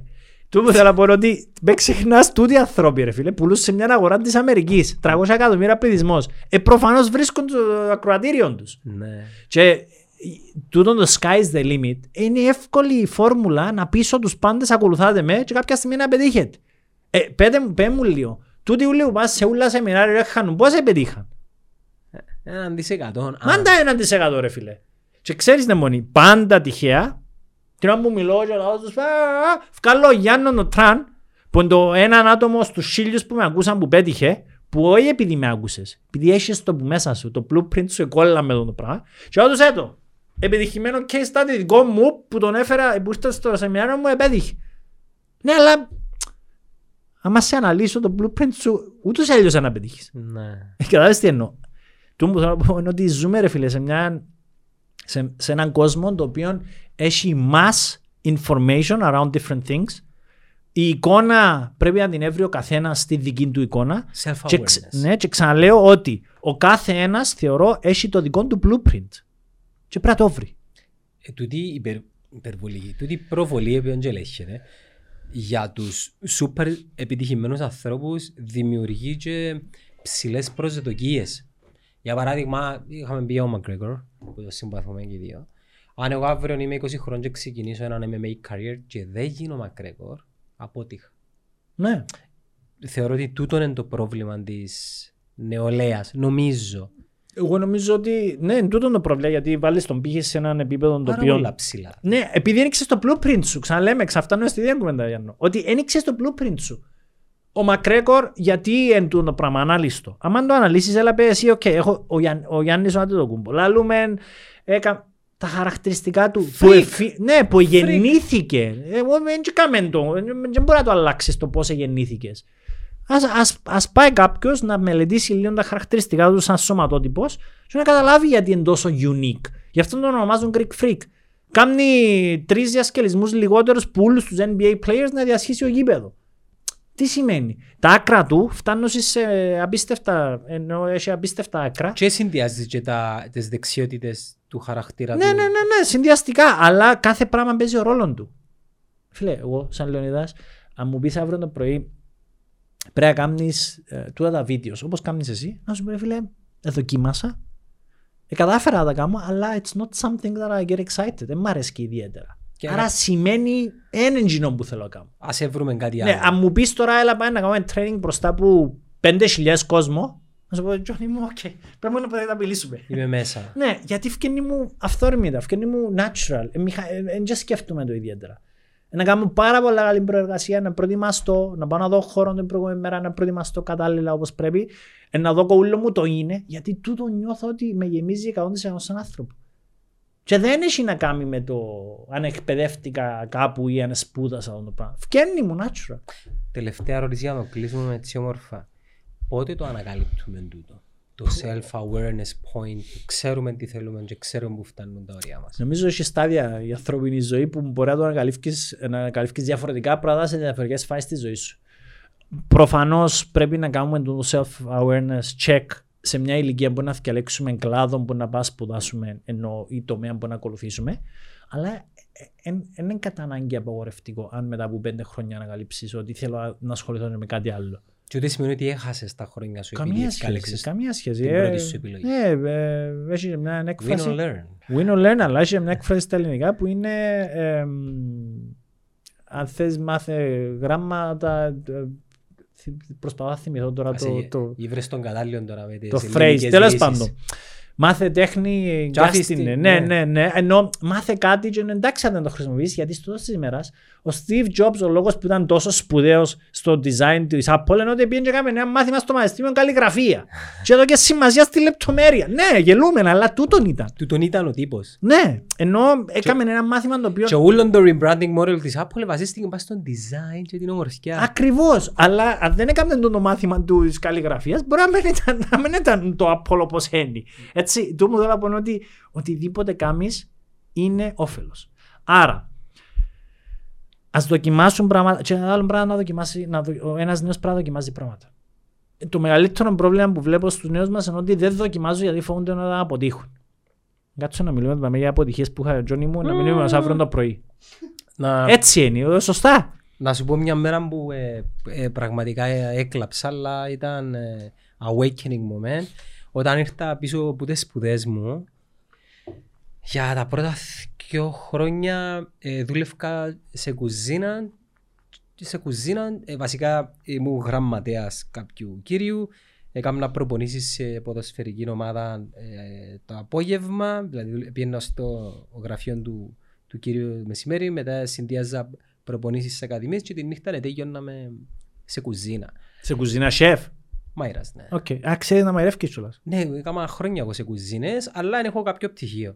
Και yeah. η, η, η, το ρεπερτόριο μου, το μενού μου, δεν μπορώ να σου κάνω σταγόν, πάστες, μακαρονάδες, okay. grill burgers. Εντάξει, να περιμένουμε καλέσεις και τρώμε τα τούτα που πες. Πίτσα είναι η ειδικότητά μου. Ah, όπως okay. και να έχει, και, σε, και μια ημέρα έλειπε τον delivery και πρέπει να μαϊρέψω την πίτσα να... και να κάνω τον delivery. Ε, έκαμα το, ήταν προς τα τελευταία, πήρα την παραγγελία και ανοίξε την πόρτα ε, μια παρέα που έκαναν παρέα παγιά και όταν ανοίξα την πόρτα και έδωσα την πίτσα ένιωσα το μοκ. Ένιωσες? Το, το μοκ, το, το περιπέξιμο, ναι, ναι. They were mocking at me. Ναι, γελούσαν. Ναι, αλλά δεν ήταν... Εν ήταν, πώς να σου το πω, εν ήταν ευθέως, αλλά ένιωσα ναι. το και κατέβηκα κάτω όταν έκαμε παραγγελία και κάτσα στη μοτόρα έτσι και λέω, δεν που κάνω ρε φίλε. Εγεμώσαν τα τούτα, νιώσα σκατά, αλλά λόγω εγώ ρε φίλε είμαι είκοσι έξι χρονών και κάνω εκείνο που έκανα στα δεκαεφτά ας πούμε, παίρνω πίτσες για delivery ας πούμε. Ε, χρόνια μετά αντιλήφθηκα ότι τούτα τα traits, εν τούτα που με διαμορφώσαν εμέναν και τον κάθε εμέναν. Άρα όταν έχουμε μπει οι άνθρωποι πρέπει να κάνουν πράγματα, τώρα τα πράγματα μπορείς να δοκιμάσουν. Ναι, μπορείς να τους πληγώσουν θέμας. Μπορεί να τους κάνουν να νιώσουν σκατά, όμως δεν είναι η αλήθεια. Πάμε, πάμε, πάμε να μου πεις ένα, όποιον αθλή θες στον κόσμο να σου πω την ιστορία του, που, ιστορία που πληγώθηκε. Κριστιανό. Κριστιανό έφυγε δεκατρία χρόνων που τους γονιούς του. Επίεσε σε μια ακαδημία και οι συναθλίες του λες είναι ότι έκλαινε σχεδόν για τρεις μήνες που φύγουν η μάνα του. Επέρασε πάρα πολύ. Ενώ δυσκολεύτηκε να φάνταστα προσαρμοστεί μακριά ψυχολογικά. Και δεν μπορεί να έφτασε σιγά σιγά στο επίπεδο που έφτασε και μετά χάνει τον πατέρα του λόγω αλκοολισμού. Ναι. Και κερδίζει το. Το πρώτο του παίχτης της χρονιάς και διερωτούνταν όλοι γιατί και ξέρω εγώ και λέει πολλά απλά τώρα θέλω να πάρω γιο μου να πάει να δει που εμεινίσκα και όταν πήρε το γιο του να πάει να δει που εμεινίσκα έπαθε πλάκα ο Μίτσης. Ναι, ο οποίος συνήθισε το τι συνήθισε. Ο οποίος συνήθισε την υπερπολιτελεία σε όλα τις... Αφού ερωτήσαν το σε μια συνέντευξη πώς αυτό και να έχεις... Δεν ήξερε.